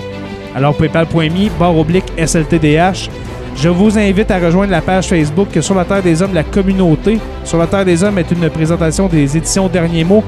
Merci à Martin et podcast.com. Et puis n'oubliez pas qu'à tous les jours, nous écrivons l'histoire. Merci, on se revoit très bientôt pour une autre page d'histoire de Sur la Terre des Hommes.